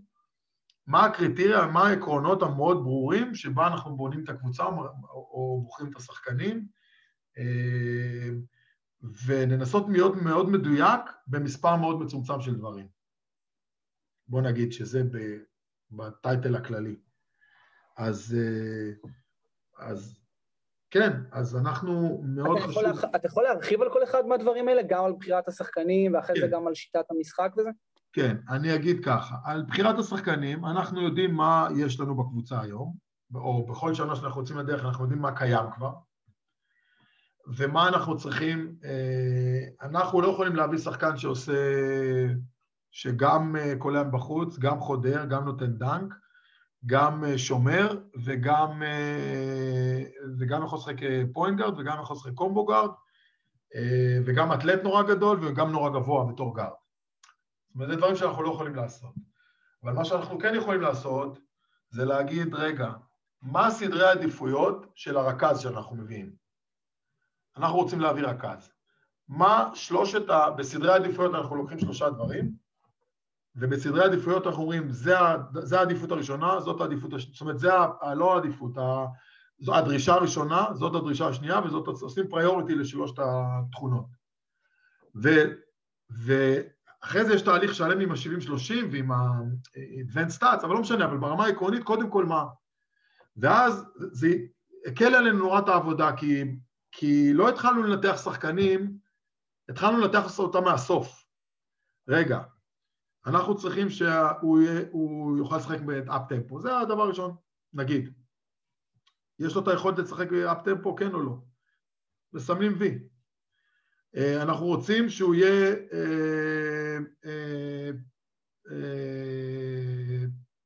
פס פאר, פס פרסט. בסדר? זאת אומרת שיש רכז שכל, שכל הזמן מנסה לייצר ולמסור. והדבר האחרון, אנחנו רוצים שיה, שיוכל לשמור על הכדור. ואז אנחנו מתחילים, רואים את השחקן, או כמובן עושים עליו ניתוח סטטיסטי, רואים את השחקן, ואז אנחנו פתאום נתקלים, רגע, אבל הוא רק 28% אה, משלוש. הופ, הופ, הופ, הופ, הופ, הופ. האם הוא נמצא, בש... האם הקריטריה, הקריטריון הזה נמצא בשלושת הקריטריונים, סדרי עדיפויות בשלושת הראשונים? לא. אז זה לא רלוונטי כרגע. כי אנחנו את ה combo guard רוצים שיהיה 38 אחוז לשלוש, או שחקן שמסוגל לייצר לעצמו קליעה לשלוש, אז הוא, שם הקריטריון שחשוב לנו. ו- ולכן אנחנו לא יכולים למצוא גם את זה שעושה, הרכז שלנו השנה הוא רכז שלא מאופיין בקליעה, למרות שהוא עושה עונת קליעה טובה, אני חושב שמעל המצופה ממנו, אני מדבר על אובסואן, אבל הוא, מפלצת על הכדור, up tempo בשתיים וחצי שניות מ baseline ל baseline עם הכדור, מפלצת פיזיולוגית, והוא team player. אז הוא עונה לשלושת הקריטריונים, אז זה שהוא לא קולע ברמה הנדרשת, בוא נגיד, אז זה לא מדיר עינה מעינינו, מדיר שינה מעינינו, מכיוון שאנחנו, כי הוא לא בשלו... אתה מבין? עכשיו, ברור שאין פה שחור ולבן, אבל זה עוזר לנו להיות יותר ענייניים, כי אנחנו מתאימים אותו ל combo guard. אה, וזה כמובן, בסוף צריך להתאים עם 70-30, שאנחנו רוצים לראות שהוא שחקן שעומד בקריטריונים של 70-30, גלעד יודע, הוא עזר לנו, והנה הנה אנקדוטה קטן, קטנה מהשיתוף פעולה שלנו עם גלעד, על עומר פריוויט, אתה זוכר אותו? עומר פריוויט, גלעד, אחרי חצי משחק הוא, הוא שולח לי ניתוח של, שלו. בושה וחרפה. לא, הוא אומר לי, לא זה, לא זה, מהעיניים שלו רק, מעבר למספרים, ואז הוא אומר לי, להמשיך? כאילו, להמשיך לבחון אותו? יש לי את הטקסט הזה. כן. אמרתי לו, גלעד, תקשיב, רק מספרים. אני לא רוצה מבט אישי. כאילו, גם אני, כשאנחנו הולכים ל-70-30, אין לי מבט אישי. אני רק מספרים ופוטנציאל.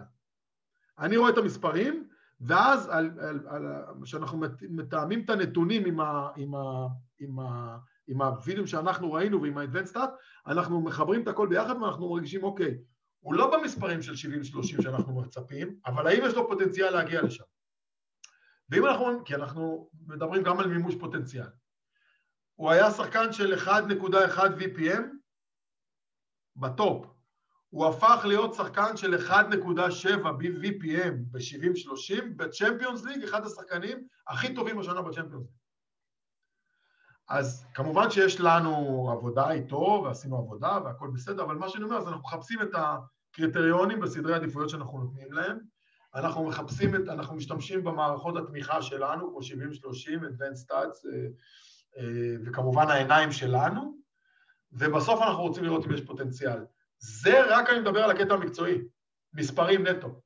אחרי זה נכנס כבר העניין של מה אנחנו מחפשים במבנה האישיות של השחקנים. שגם פה אצלנו הדברים מאוד מאוד ברורים, אנחנו רוצים קודם כל שחקנים מאוד תחרותיים, אה, רעבים, מה זה רעבים מבחינתנו? אנחנו לא מתביישים להגיד את זה, שרואים בנו פלטפורמה לפני הפיק שלהם, שמנצלים אותנו, במרכאות, כן?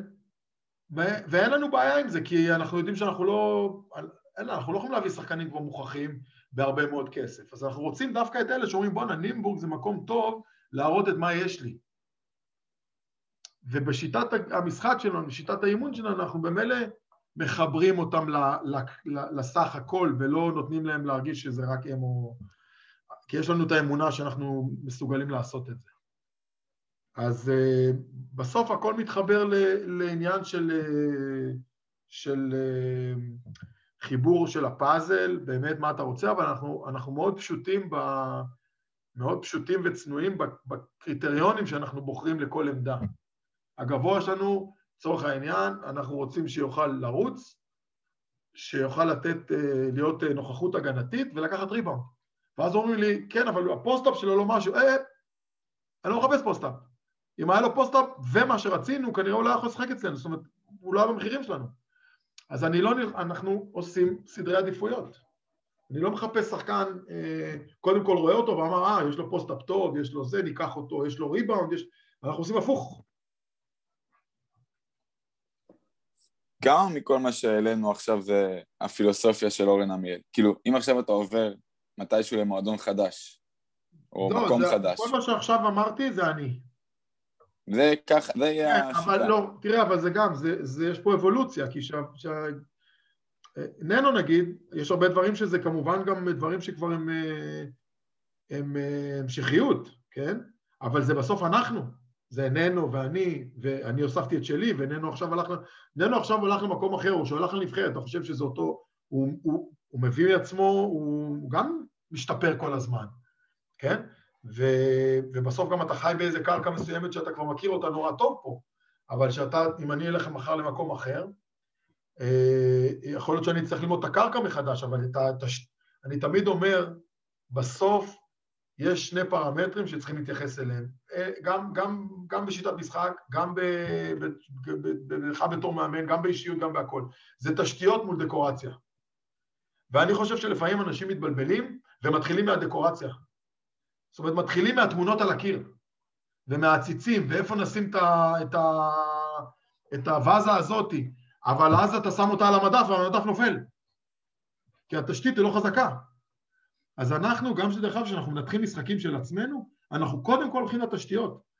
וגם כשאנחנו בונים את שיטת המשחק או, או, או מלמדים, קודם כל זה התשתיות. זה מה הדברים הבסיסיים שאנחנו בסוף אומרים שלא הולך לנו כלום, אנחנו לא מוצאים את עצמנו וזה, ואנחנו מסתכלים אחד על השני ואנחנו אומרים, אתה מכיר את המשפט הזה, בוא נחזור, we need to go back to basic, אני אף פעם לא הבנתי מה זה basic. כי לא, אתה יודע שתמיד אומרים לי, בוא נחזור ל basic, מה זה basic? זה הטיית קליעה? מה, מה זה basic? לכל אחד יש את ה basic שלו. לכל קבוצה יש את ה basic שלה. ואנחנו יודעים שבשבילנו ה basic, קודם כל לפני, כי אנחנו לא מצליחים למצוא את הקצב וזה, וכשאנחנו אומרים בוא נחזור ל basic, אז אנחנו, שחקנים יודעים שה basic, בוא, בוא ניתן עכשיו דגש על התשתיות. שלוש שניות בפינה. לפני שאתה חושב על, ה, על הפעולה ההתקפית, על איזה תרגיל לשחק, שלוש שניות בפנייה, בפינה. blanket, offensive rebound, delay. קודם כל מה ה basic שלך. אז, ה, אז ה, התשתיות זה הדבר שאני חושב שאני אלך איתו לכל מקום, לכל מקום. עכשיו ברור שתראה, העולם, העולם הוא לא אוטופי, אנחנו לא נלך מחר, אני אלך למקום אחר ויש לי כבר בקבוצה גבוה כבד שיש לו חוזה. זה סיטואציה שאתה צריך לנצח אותה, ויש כמה דרכים לנהל אותה. אתה יכול לנסות להיפטר ממנו, זו אופציה אחת. אתה יכול לנסות ללמד אותו לרוץ, זאת אופציה שנייה. אני לא אומר מה נכון ומה לא נכון, מה אפשרי ומה לא. כשאני אתקל בסיטואציה, אני מקווה שאדע איך להתמודד איתה. אה, אה, אתה יכול לשנות טיפה דברים. במכבי של דיוויד היה, היו, היה אה, קבוצה אחת עם סופו על המגרש וקבוצה אחת בלי סופו על המגרש. וכשסופו היה משחק, 14-15 דקות זה היה הדקות שלו, הוא היה משחק נגיד את השלוש-ארבע דקות שלו ארבע פעמים, נכון? אז בשלוש-ארבע דקות שהוא על המגרש, הם היו משחקים אליו, וכשהוא לא היה על המגרש, הם היו משחקים יותר חופשי, עם תנועתיות. תקשיב, להיות מאמן זה, זה וואחד הרפתקה, זה לא לקרוא ספר ו... ולרכוש ידע וזהו. כמה לתרבות ספורט בצ'כיה יש חלק לחופש, לא יודע, ליכולת באמת לקחת סיכונים, בלי לעשות השוואה לארץ. כן, לא, לא, איך לא זה בצ'כיה ביחס לצ'כיה? בוא, בוא, בוא רגע, בוא ננקה את השולחן מהנושא של הארץ, כי אני אגיד לך משהו, אני... אני גדלתי בתוך הכדורסל הישראלי ואני אוהב אותו, אני לא מפסיק, אני רואה כמעט את כל המשחקים, גם בליגה השנייה אני רואה הרבה מאוד משחקים. במהלך השנה שיש לי זמן, אני מוריד את זה לזה בטיסות, בנסיעות, יש הרבה שחקנים צעירים שאני עובד איתם, שאני מלווה אותם, אה, יש הרבה מאמנים שאני אה, אה, בקשר טוב איתם, אז אני עוקב אחרי הקבוצות שלהם. אני אוהב את הכדורסל הישראלי, אני לעולם לא משתמש במילים כמו ביצה ושלולית, אני חושב שזה נוראי.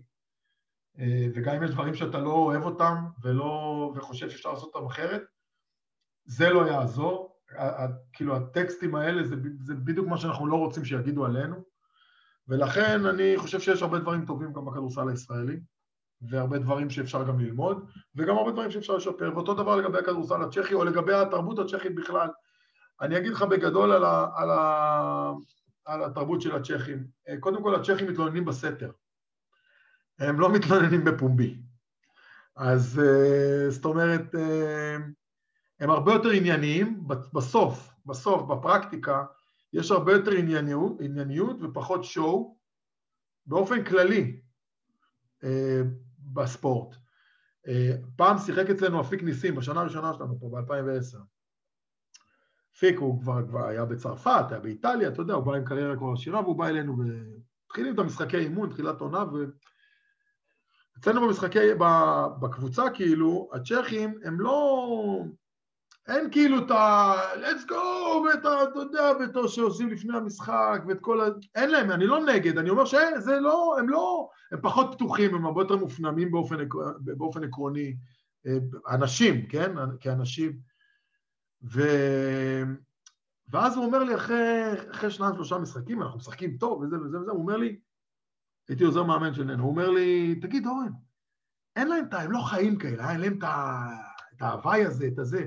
אמרתי לו, אפיקוש, כשעולה הג'מבול, הם באים להרוג? הוא אומר לי, כן. אמרתי לו, אז מה צריך? אז מה זה משנה? מה זה משנה? כאילו, בסוף אתה צריך לייצר איזה רוח אה, קבוצתית שכולם זזים לא, בשביל אותה מטרה. וה, ויש קבוצות שה vibe הזה עוזר להם, ויש קבוצות שלא צריכות את זה, ויש תרבויות שה vibe הזה בישראל זה נורא מקובל, כל ה... אני למשל לא, לעולם לא אומר, הלאה חבר'ה, הלאה כפיים, הלאה זה, אני חושב שזה חייב להיות משהו מאוד פנימי ואמיתי, ולא משהו, זה לא צוות הוואי ובידור, זאת אומרת, זה לא משהו שאתה צריך, אה, אה, יכול לדרוש אותו, זה צריך לבוא מבפנים. גם בקבוצות ילדים יש, יש, יש צורות להניע את זה ממקום אחר, לא מלהגיד להם בואו נמחא כפיים. כאילו, אתה צריך להיות יצירתי פה. איך להביא אותם למקום הזה? איזה פעולות אתה עושה? על איזה כפתורים אתה לוחץ. אז אני אומר שיש פה ענייניות מאוד מאוד גדולה, גם, בת, גם, בת, גם בדיאלוג מולם. יש ענייניות, הם לא מתלוננים, אנחנו... אני מצטער, אני חייב לשתף כאילו מה, מהחיים את, ה, את הסיפורים, כי זה, זאת האמת בסוף. ואנחנו באדריאטית שיחקנו פעם בשירוקי. שירוקי זה בסוף, זה לא סוף העולם, אבל משם אפשר לראות את סוף העולם. ו... והייתה, אה, היה, היה עם הטיסה, עם הערפל, לא יודע מה, היה בלאגן עם סופות, והטיסה שלנו לפרנק, היינו ב connection לפרנקפורט, הטיסה לפרנקפורט מצ'כיה נדחתה. אז הגענו לפרנקפורט מאוחר, מאוחר מדי בשביל ה connection לשירוקי. וכשמצאנו טיסה חלופית מה connection לשירוקי מפרנקפורט, לא היה מקום לכולם על הטיסה. אז uh, הוציאו רק את השחקנים ואת הצוות של המאמנים, והמנהל קבוצה אמור לחזור לצ'כיה, לא משנה, היה שם קרחנה, וכל הסיפור הזה שאני אומר לכם, הנסיעה שאמורה להיות שלוש שעות או שעה וחצי מצ'כיה לזה, קו אווירי, לקח uh, אה, 12 שעות. ושמונה שעות בשדה בפרנקפורט וזה, זו השנה הראשונה שלי, של ננו ראשונה בתור מאמן ושלי ראשונה בתור עוזר מאמן, ומכל ה-5, 16, 17 אנשי משלחת, שני אנשים התלוננו כל הזמן והתבכיינו, וזה לא היו הצ'כים. אז, אז זה היה שיעור בשבילנו, באמת, בגדילה שלי גם, ש... הנה, אתה מרחם על עצמך עוד פעם, ואתה, ובסוף צריך לנצח, כאילו. זה המצב. מה, אתה יכול לשנות את המצב?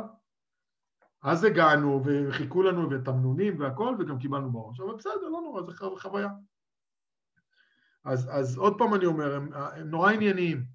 אה, אני, יש לי איזה, ב, ב, בחוויה האישית שלי בנושא של חוסן מנטלי, כי העולם הזה הוא נורא רחב וגדול, ופסיכולוגים ומאמנים והכול, בסוף מה אני מתוך הניסיון שלי מקשר לחוסן מנטלי? זה שני דברים, אבל הראשון בהם זה היכולת שלך להיות פלקסבילי. לעשות אדפטציה לסיטואציה. כל הזמן, בכל רגע נתון. העבירו את האימון לילדים מהאולם למגרש, אתה תמיד תראה את השניים שלא מתלוננים, ובטירוף לא מעניין אותם העיקר לשחק, ותמיד יהיו איזה חמישה של למה, אבל חם, אבל למה, אבל תורנו באולם. ואז הם כבר לא, הם איבדו את האימון. הם איבדו את האימון, כי הם כבר לא מתרכזים, האימון הוא כבר לא רלוונטי מבחינתם, זה, זה, הם עסוקים בלהתלונן ובלהתקרבן, והשניים האחרים שהם בטירוף, הם לא מעניין אותם, יש להם סל וכדור, הם בשיגעון. זה חוסן מנטלי שהצ'כים פה הם מאוד מאוד חזקים בו. מאוד חזקים בו. הם לא... אה, באמת, זה שיעור בשבילי מאוד גדול פה. אה, מה עוד אני, אני יכול להגיד? אני אחדד את מה ששאלתי. אה, באחת ההרצאות בקורונה שאלו אותך, היה חלק של שאלות תשובות, והתייחסו לה... זה נשמע קצת שאלה של אוהד, אבל ענית תשובה מאוד uh, עניינית של... Uh, אמרת שאצלכם בהפסד יש הרבה יותר, כמו שאתה אומר, פחות דרמה, ומסתכלים יותר על איכות ביצוע, יותר על איכות ביצוע ופחות על טקטיקה. אה, וזה משהו שאני לקחתי אליי, כי אני מעצמי, בתור מאמן בגילאים צעירים, לפעמים משהו לא עובד, אז טוב, אז בוא נשנה. כאילו זה לא עובד, בוא, בוא נשנה את זה. אה, ונתת דוגמה של טיפול בפיק אנד רול ספציפית, ש... לא יודע, נשמח שתמשיך מפה ו... ותסביר. אה, תראה, אני אגיד לך שגם ככה אנחנו מנהלים את, ה... את הסגנון שלנו, בסדר? וגם את, ה... את, ה... את השפה שלנו. קודם כל זה איך ולא מה. באופן עקרוני, בסדר? מה שאתה עושה, קודם כל תשתדל לעשות אותו הכי טוב שאתה יכול, ברמת ביצוע הכי גבוהה. ואחרי זה נטפל במה, אבל קודם כל זה איך. כי הרבה פעמים הפתרון הוא לא נכון טקטית, במרכאות אני אומר, אבל בגלל שאתה, זה דברים שאתה מתרגל, או, או בזכות זה שדברים שאתה מתרגל יום-יום, כל יום, שהשחקנים כבר מכירים אחד את השני ומה, איפה ההוא אוהב להיות ואיפה, זאת אומרת, יש פה איזו תקשורת מאוד חזקה ו- וקשר מאוד חזק ואמון, אז הרבה פעמים, גם אם הפתרון במרכאות הוא לא הטקטי הנכון, בגלל, בזכות זה שאנחנו את זה עושים הרבה ובתדירות גבוהה, רמת הביצוע תהיה גבוהה, ובסוף התוצאה תהיה יותר טובה במרכאות אם החלטת לעשות אה, אה, אה, חילוף שזה יותר הגיוני, אוקיי? עכשיו זה לא אורים ותומים, זאת אומרת אין פה משהו חד משמעי, אבל אני חושב שלפני שאתה קופץ למסקנות מרחיקות לכת בנושא הדקורציה והטקטיקה, כדאי מאוד לבחון קודם כל את רמת הביצוע שלך בדברים שאתה מתרגל אותם יום-יום. כי תאר לך מה זה עושה לשחקנים שהם יום-יום מתרגלים, זאת, זה, זה הטכניקה הבסיסית שאנחנו משתמשים בה לטפל ב... סתם עכשיו אתה אמרת pick and roll, או, או כל דבר אחר, ו, ואחרי שתי דקות במשחק, אתה מוותר על זה. בגלל שחטפת סל, אתה מוותר על זה, ואתה עובר למשהו אחר שהוא... אתה מבין מה אני מתכוון? זה הרעיון של הרציונל. עכשיו, אה, אז כשאנחנו מנתחים את עצמנו, אנחנו מנתחים את עצמנו קודם כל על איכות הביצוע בשיטה, ב system. אנחנו רואים וידאו, ואנחנו בודקים, א', האם היינו טקטית, אה, אה, אה, טכנית אני מדבר, כן? עכשיו היינו, היינו, בעמדות הנכונות, אולי בכלל היה pick and pop ולא היה בכלל, השחקן ברחוק לא היה ב gap הנכון. אתה יכול להיות שבכלל היה יכול להיות שם ולמנוע את ה... לעשות את הסטאנט הזה ולחזור, ואולי בכלל לא היה שם, אז אנחנו אומרים, כן, לא עובד ה-quick show ו-follow. אבל המנוול לא היה שם בכלל. אז אני שופט את התוצאה ולא את, ולא את הביצוע של השיטה. וזה בכל דבר. זה בכל דבר. אנחנו קודם כל בוחנים את השיטה שלנו, את הדברים שאנחנו מתרגלים אותם יום-יום, והדרישה שלנו מהם לרמת ביצוע היא מאוד גבוהה. אתה יודע, בחיל האוויר הם עושים מה קרה, התחקיר בחיל האוויר זה מה קרה, למה קרה ומה עושים, נכון? אז קודם כל, תבדוק מה קרה. לפני שאתה אומר, אה, לפני שאתה משנה, תבדוק מה קרה ולמה זה קרה. יכול להיות ש, שהשלושה שקיבלנו היא בגלל, זה בדיוק בגלל שהשחקן לא עבד עם הידיים למעלה. אז רק הרמת לו את הידיים ומנעת את הבעיה, כבר פתרת את העניין כבר לפעם הבאה. ולא צריך לשנות פתרון מיד. עכשיו, אנחנו לא נגד להיות פלקסביליים, אנחנו בעד להיות יצירתיים ופלקסביליים, אבל אתה יודע, אה, אתה לא יכול לאלתר אם אין לך תשתית. אתה לא יכול להתחיל מאלתורים, או להתחיל מפתרונות, אה, מ, מ, מיצירתיות. אתה חייב שיהיה לך איזה משהו שהוא מאוד בסיסי, חזק, שכל השחקנים מאמינים בו, ושהצוות מאמין בו, כי אם אתה מתקפל אחרי כל מהלך, אז אתה יוצר אנרכיה ב... גם במה שאתה מעביר, כאילו מה, אז על מה אנחנו מתאמנים? אז אני חושב שכן, שהעניין הזה, עוד פעם, אני תמיד משתמש בזה, תשתיות, דקורציה, תשתיות, דקורציה, תשתיות, דקורציה. זה נושא שהוא מבחינתי, הוא deal breaker, כי. כי, כי זה, זה, יש נטייה, תראה, אנחנו רואים יוטיוב,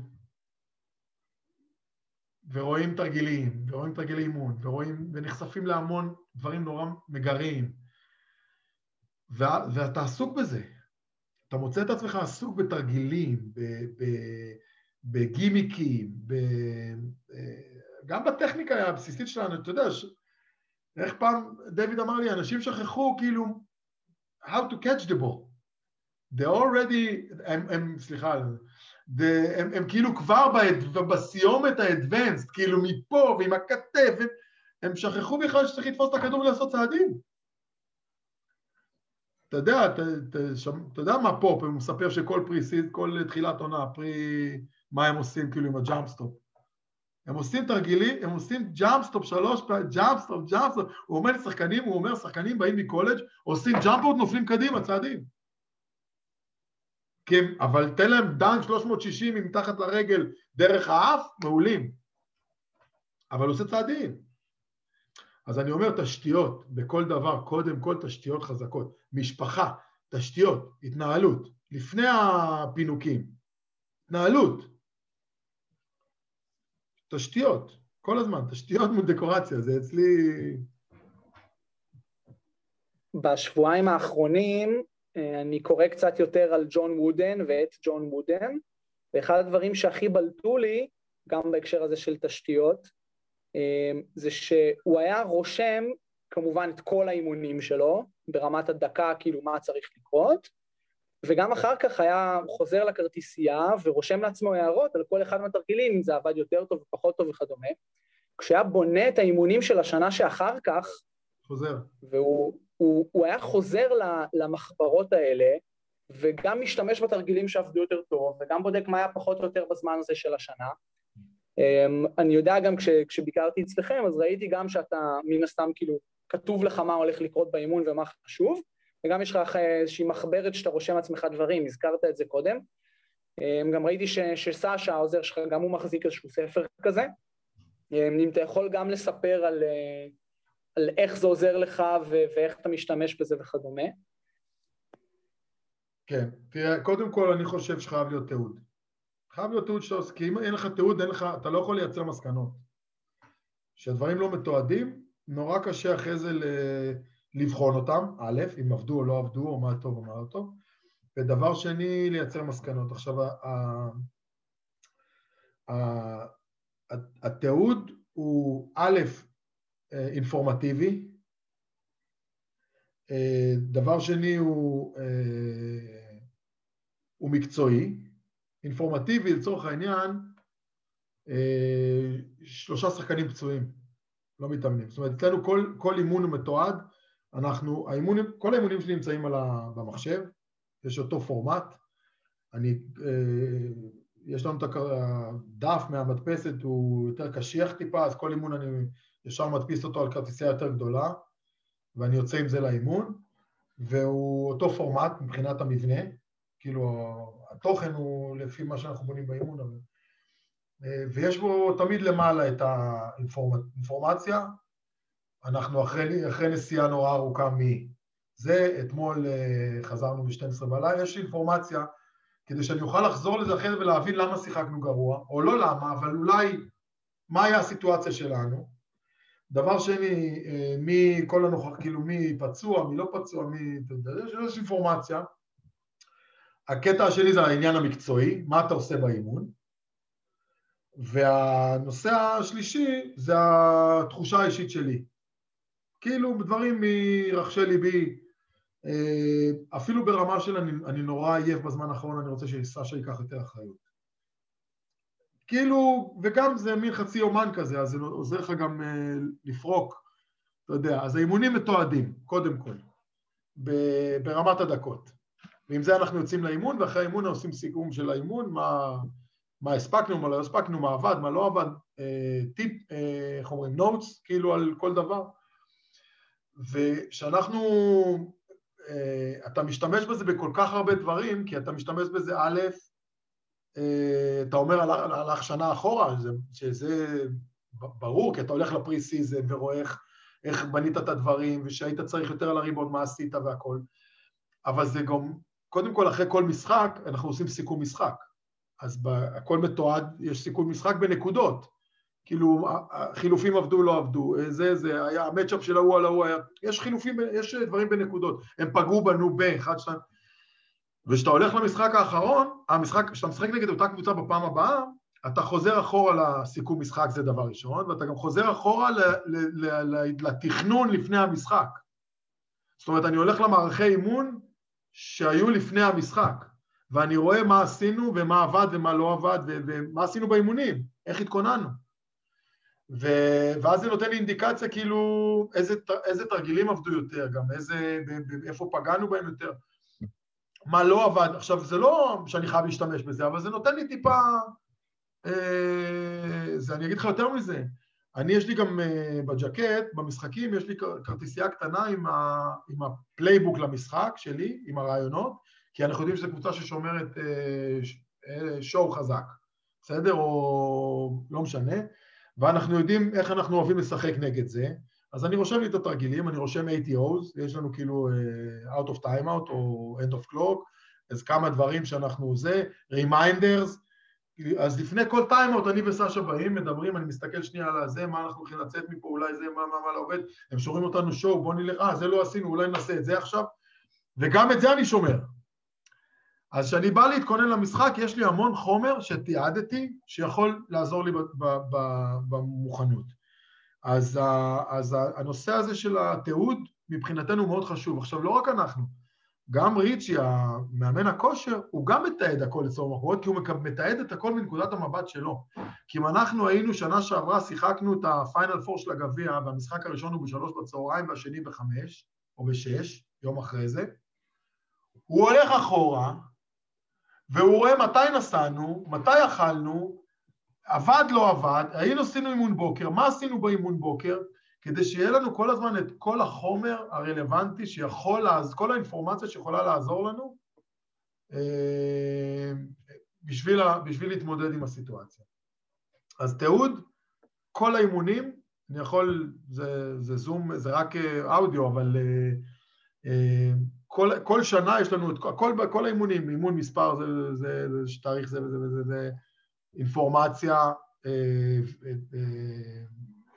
פרסונל ויו, ככה אנחנו כאילו, וגם אפדייטס. כאילו, במשחק הבא אנחנו רוצים לתת לפטר לשחק רק עשר דקות, כי הוא עייף, כי הוא זה, כי הוא פה, כי הוא שם, לא משנה. אז כל הזמן יש לנו את זה, ואז אתה כל הזמן חוזר לתקופות האלה, או למשחקים, או לזה, יש לך חומר להסתכל עליו, יש לך תיעוד. עכשיו, אני אומר לך, אה, כשאומרים עבודה קשה, זה לא רק לדחוף את הראש בקיר, כל... עבודה קשה היא גם, עבודה קשה במרכאות אני אומר, יש הרבה עבודה למאמן כדורסל, בטח ברמות שלנו, זה לא לייצר איזה פלייבוק, לבוא כמה, כמה דקות לפני האימון, להעביר איזה כמה דקות, ויש...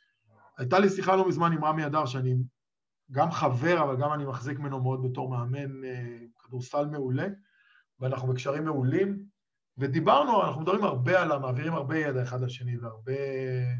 אני גם לומד ממנו הרבה. אה, ואנחנו כל הזמן מדברים על הנושא הזה, כמה אינפורמציה וכמה אתה משקיע בזה, וכמה מזה בכלל עובר לשחקנים, וכמה צריך שיעבור לשחקנים. יש כל הזמן את ה... אבל זה, אבל זה להיות מאמן. זה לאמן. זה לא, לא, זה לא השעתיים שאתה, שאתה נמצא בהם באימון. אנחנו מגיעים, הצוות שלנו, אנחנו ב, ב, במהלך השנה, אנחנו בשמונה וחצי במשרד. גלעד יודע, אנחנו עובדים במשרד. אז אני לא מדבר על יוצאים מהכלל, אבל ברמה העקרונית, כי אנחנו צריכים דיאלוג. כי אני רואה וידאו, וסשה רואה, ואנחנו מדברים, ויש ריצ'י וזה, אז אנחנו במשרד, ואנחנו מגיעים, אני מגיע שעתיים לפני אימון, אני במשרד. הבנים שלי כבר לא שואלים אותי, אבא, למה כל כך מוקדם? פעם היו שואלים. לא שואלים, אז היום אם אני, לבר יש אימון היום, לבן שלי יש אימון, אם אני, אם הוא לא מגיע שלושת רבעי שעה לפני, הוא, הוא משתגע ממנו. עכשיו אני אומר לו, בר, אבל זה, זה, אתם ילדים, אין לכם מה לעשות שם, האולם עוד סגור. זה לא מעניין אותו. הוא, הוא, ככה הוא מבין שצריכים להיות הדברים. אז אני אומר עוד פעם, לאמן זה, זה עבודה. זה עבודה, וזה, וזה בדיוק הסיבה שאנחנו משתמשים בהרבה תיעוד, הרבה מאוד תיעוד, וזה כן, זה, זה, זה מכריח אותך לסיים את האימון, ולא ישר לנעול את הדלת ולחזור הביתה, אלא להשקיע עוד חצי שעה בלסכם את האימון, בלהבין מה עבד, מה לא עבד, בלפרוק את הרגשות שלך, כי אתה מרגיש שהקבוצה לא, לא נמצאת בשיא האנרגיה שלך עכשיו, ומה לעשות, ואז להביא תוכנית פעולה. ואולי באמת לתכנן את האימון הבא בצורה טיפה שונה, או, או, או, או פחות שבלונית, אולי איך להעיר, יש מחשבה כל הזמן. עכשיו, אני בטוח שמאמנים עושים, אני לא המצאתי את הגלגל, כן? זאת אומרת, זה, זה משהו שאני, אתה יודע, מאמנים עושים. כל אחד בדרך שלו. כן, תשמע, זה היה מרתק, אני ממש מקווה שכל מי ששומע את זה גם יתחבר וגם איכשהו יצליח להשתמש, לפחות, אה, לפחות בקצת, זה, זה באמת נושא שהוא, שהוא מרתק. אה, אנחנו עוד מעט מגיעים לחלק האחרון, יש לי, יש לי עוד איזה שאלה וחצי לפני. אה, אם היית מדבר עכשיו עם, או מה זה אם, יכול להיות שהם גם מאזינים לך, מאמנים שעכשיו מתחילים את הדרך שלהם, שנה שנייה, שנה רביעית, אמ, ועכשיו שנת 2021, אז מה כאילו צריכים להיות הכישורים המרכזיים שמאמן צריך לפתח כדי להגיע להיות מאמן ברמה גבוהה? ורמה גבוהה מבחינתי זה לאו דווקא בוגרים באירופה, רמה גבוהה זה באיך שאתה מאמן, כן. אמ, ואם אתה יכול גם אחרי זה להגיד במה זה שונה ממה שמאמן בשנות התשעים היה צריך, כי הפרספקטיבה הזאת מעניינת. כן, אז אני אמרתי את זה קודם, אני חושב עוד פעם, מה, מהחוויה האישית שלי ומהניסיון שלי, דווקא מהגילאים הצעירים, שהתחלתי לפני הרבה שנים שהייתי מאמן, אה, אני לא, לא מגדיר את עצמי היום באיזה רמה אני, אבל אז הייתי קטסטרופה, זה בטוח. אה, אבל אני חושב שאחד הדברים שכן הצלחתי, אה, עוד פעם, יכול להיות שזה מבנה אישיות ויכול להיות שזה איזו אינטליגנציה רגשית מסוימת, אבל אני חושב שה... היכולת שלי לייצר תקשורת מול השחקנים, מול השחקנים הצעירים, בסדר? הילדים, ה... היכולת שלי לייצר תקשורת ולתת להם את הביטחון שאני, אה, שאני שם בשבילם, שאני רוצה לעזור להם, אה, להיות שחקנים יותר טובים, אה, להיות אנשים יותר טובים, לקבל, לספוג ערכים מסוימים, גם בתור שחקנים וגם בתור אה, אה, בני אדם. אז אני חושב שהיכולת, מה הזכרתי את זה קודם, אני חושב שהיכולת הזאת היא בין האמפתיה אה, ועדיין לייצר דרישות גבוהות כל הזמן. גם אם אתה עושה טעויות ברמת הדרישות שלך בתור מאמן צעיר, זה לא משנה את העובדה שעדיין אתה מנסה לייצר דרישות, ואתה לאט לאט על הדרך אתה תלמד איזה, איזה סוג דרישות ו, ומה זה נקרא דרישות גבוהות ולאיזה כיוונים הדרישות האלה צריכות ללכת, אבל ברמת העיקרון, השילוב בין היכולת שלך לתקשר, ולא לבוא מעל. מעל השחקנים הצעירים כאילו אתה איזה אה, אלוהים שמרחף מעל ו... ויודע הכל ואתה עכשיו הם אסור, ל... אסור לרגליך, ול... אלא לייצר תקשורת, אמפתיה, ואם זה דרישות גבוהות ברמת האימון, בקצב האימון, בדברים שאתה מאמין בהם, אני חושב שזה הדבר הכי חשוב. וזה מבחינתי, מהיום הראשון שלך כמאמן עד היום. עד, עד ה... כל, כל עוד אתה עולה בסולם, בסולם, כמו שגלעד אמר, בסולם, ה, בסולם האימון שלך, של עצמך, כן? לא ההשוואה מול מישהו אחר, אם הוא מאמן בוגרים או לא. זה, אני חושב שזה דברים מאוד חשובים.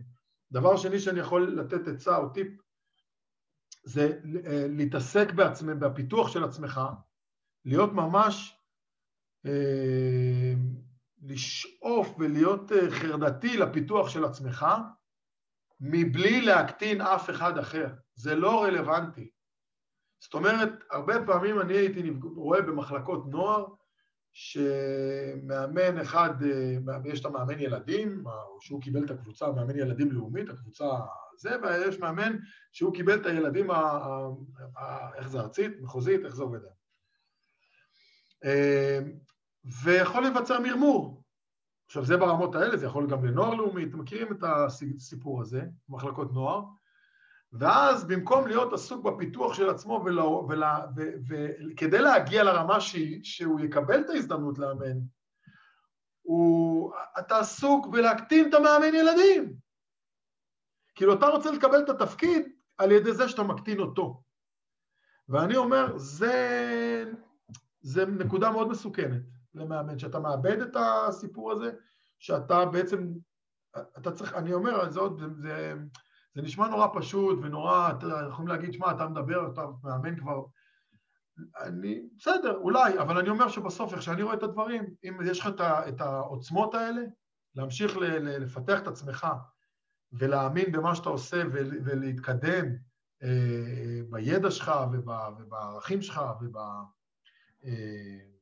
ובתוכן אה, שאתה מייצר, וזה לעשות מבלי להקטין את ההוא, זאת אומרת לקבל את התפקיד בזכות מי שהפכת להיות, אני חושב שבסוף זה, זה דבר שהוא טיפ שאני יכול אה, לתת, ומה היה ההבדל בין שנות ה-90 לבין היום? אני חושב שההבדל הכי מהותי שבשנות ה-90 לא היה אינטרנט ולא היה, או אני לא זוכר, לא היה, או היה בהתחלה רק, אה, מאוד איטי, אה, יוטיוב, לא, לא היה חשיפה לידע כמו שיש היום, ומאמנים היו צריכים לכתת את רגליהם בכל רחבי הארץ כדי לראות את אה, צביקה שרף מאמן, היית צריך לנסוע. עכשיו אני אומר צביקה, כי אז התקופה ש... או, או לראות את, את, את, את, את, את שיבק, או לראות את אפי, או באמת את כל ה... את דור הנפילים הזה, היית רוצה ללכת לראות אותם מאמנים, היית צריך ללכת לראות אותם מאמנים. בפועל, כי לא היה לך את היכולת לראות הרצאות ביוטיוב ולראות הרצאות בשטח, וזה היה מחייב אותך לרשום הרבה, מי שהיה רציני ומי שזה היה ממש אה, בוער בו, אה, לרשום הרבה, זה לא, אין, גוגל, הנה, קופי פסט, יש לך את הכל, לא, היית צריך לרשום, ומה אתה רוצה, ולמה אהבת את זה, ולמה לא אהבת את זה, וזה היה מבולגן, ומחברות, ודפים שאתה פתאום לא היה לך, ועט, ולחבר את הכל לאיזה קלסר. אה, זה היה עבודה יותר קשה ברמה, ברמת אה, אה, קניית הידע, בוא נגיד ככה. אה, לא רוצה לחשוב על המאמנים בזמנו שהיו צריכים להביא זרים, כאילו, אתה יודע, זה בכלל היה... סיפור, אבל אה, זה לדעתי ה... ואז זה גם חייב אותך, אני חושב, בזמנו היה לך יותר, אה, כן, יותר אה, לייצר את מי שאתה עם פחות גימיקים, אז היה יותר קל. זאת אומרת, אתה יודע, לא היית חשוף לגימיקים ואתה יודע, היום כל אחד שעושה אימון אישי, הוא ישר, זה, זה, אני בעד, זאת אומרת, זה, זה פלטפורמה והכל בסדר, אבל אתה עושה אימון אישי ומריץ את זה לאינסטגרם, והופ, איזה יופי הוא... זאת אומרת, אתה יודע, היית, היית צריך באמת uh, לתכנן את הפעולות שלך ולעשות אותן באמת ממה שאתה לומד, ולא רק, ממה, ולא רק ממה שאתה רואה uh, ברשת. זה נגיד ה...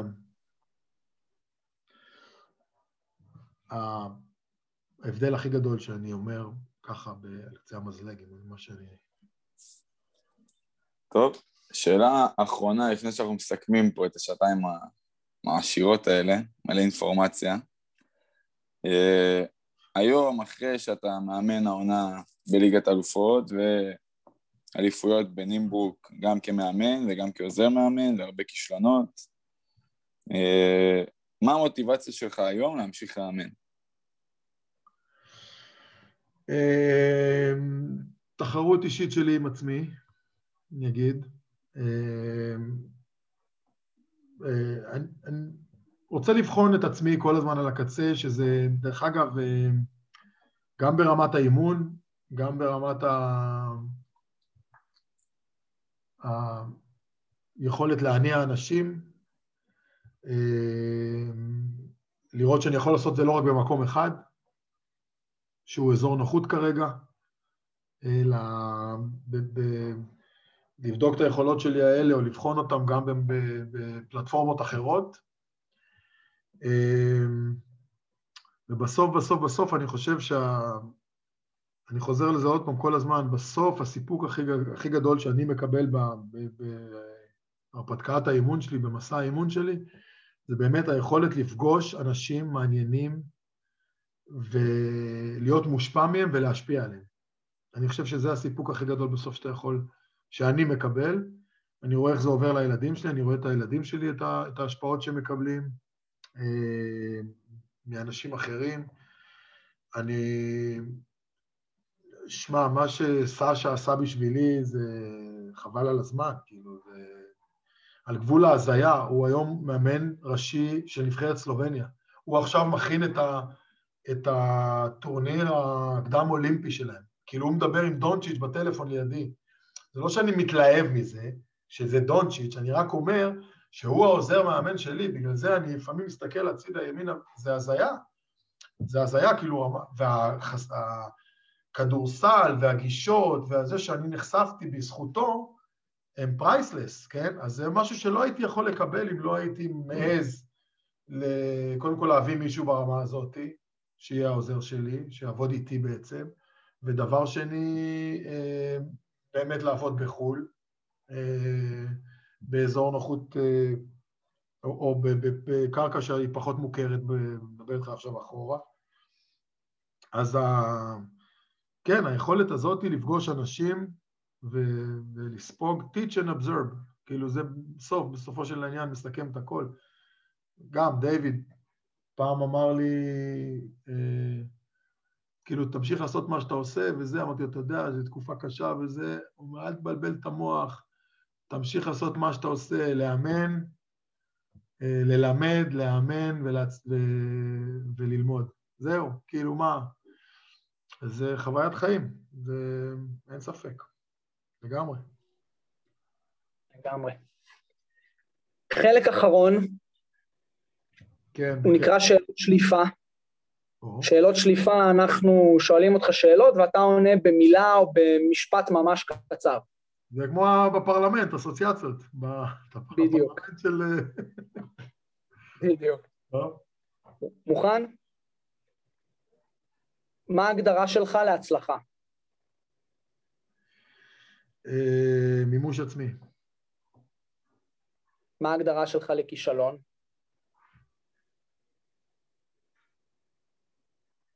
אה, הגדרה שלי לכישלון?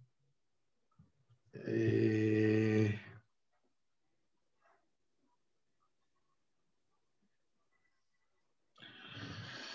ההגדרה שלי לכישלון היא, היא אגיד לי שיעור. הצלחתי לקבל את השיעור. חוויה, כן. חוויה משמעותית או רגע שיא כמאמן? חוויה משמעותית או רגע שיא כמאמן.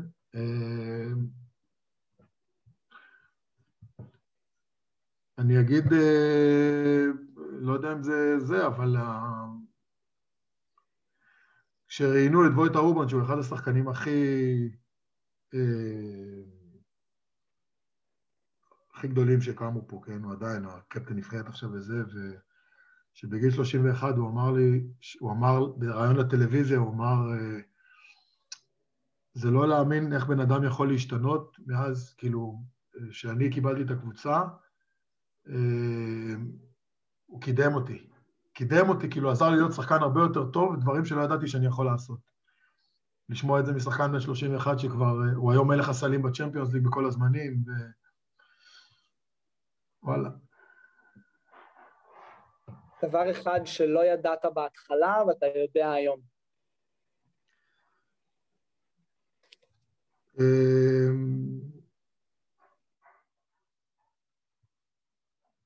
אני מאמין בעצמי הרבה יותר. מה ההבדל בעיניך בין מאמן טוב למאמן לא טוב? consistency, uh, בסוף. צריכה להיות המשכיות ש... במה שאתה עושה, בדברים שאתה מייצר.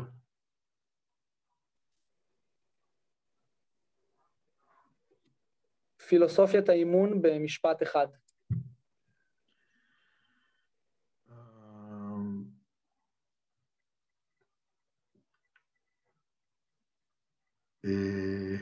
פילוסופיית האמון במשפט אחד.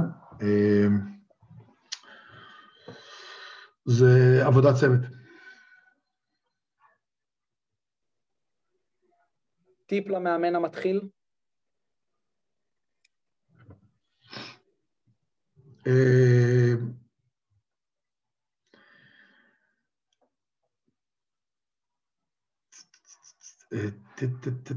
זה מה שאתה לומד, אני אגנוב את זה מג'ון וודן, כי זה פחות או יותר... זה מה שאתה לומד אחרי מה שאתה יודע, אחרי שאתה יודע כבר הכל, זה מה שנחשב. ולבסוף, למה לאמן? אה, אי אפשר להילחם באהבה. זה היה שעתיים הכי מהירות שעברו לי כנראה בחיים, בכל מה שקשור לאימון כדורסל. תודה גדולה ש... שבאת, נתת לנו מהזמן שלך. תודה רבה. בכיף, בכיף, לא, בכיף. לא רציתי להביך אותך בתחילת ההקלטה, אבל עכשיו לקראת הסוף, אז אני אוציא אותך מובך, שאני, אחד היתרונות הגדולים בצ'מפיונס ליג זה שכל המשחקים משודרים סטרים ביוטיוב בחינם, וזה חוסך לי כסף בזמן כדורסל של היורוליג, אז uh, אני רואה את כל המשחקים ואני מאוד נהנה לראות אתכם משחקים, מאוד ראיתי את ההרצאות, לוקח ממך די הרבה. זהו, אני מקווה שמתישהו תבוא לאמן בארץ, ואז יהיה גם יותר קל להגיע לראות כדורסל. Uh, תודה רבה, היה באמת, היה כיף, uh, מאוד. Uh, זהו, אני מקווה, כן, מקווה שנהנו באמת. בריאות ואהבה, זה, אצלנו אומרים במשפחה בריאות ואהבה, בסוף זוהי כל התורה, לא? זה מה שאני מאחל לכולם. תודה רבה. תודה רבה. Yeah.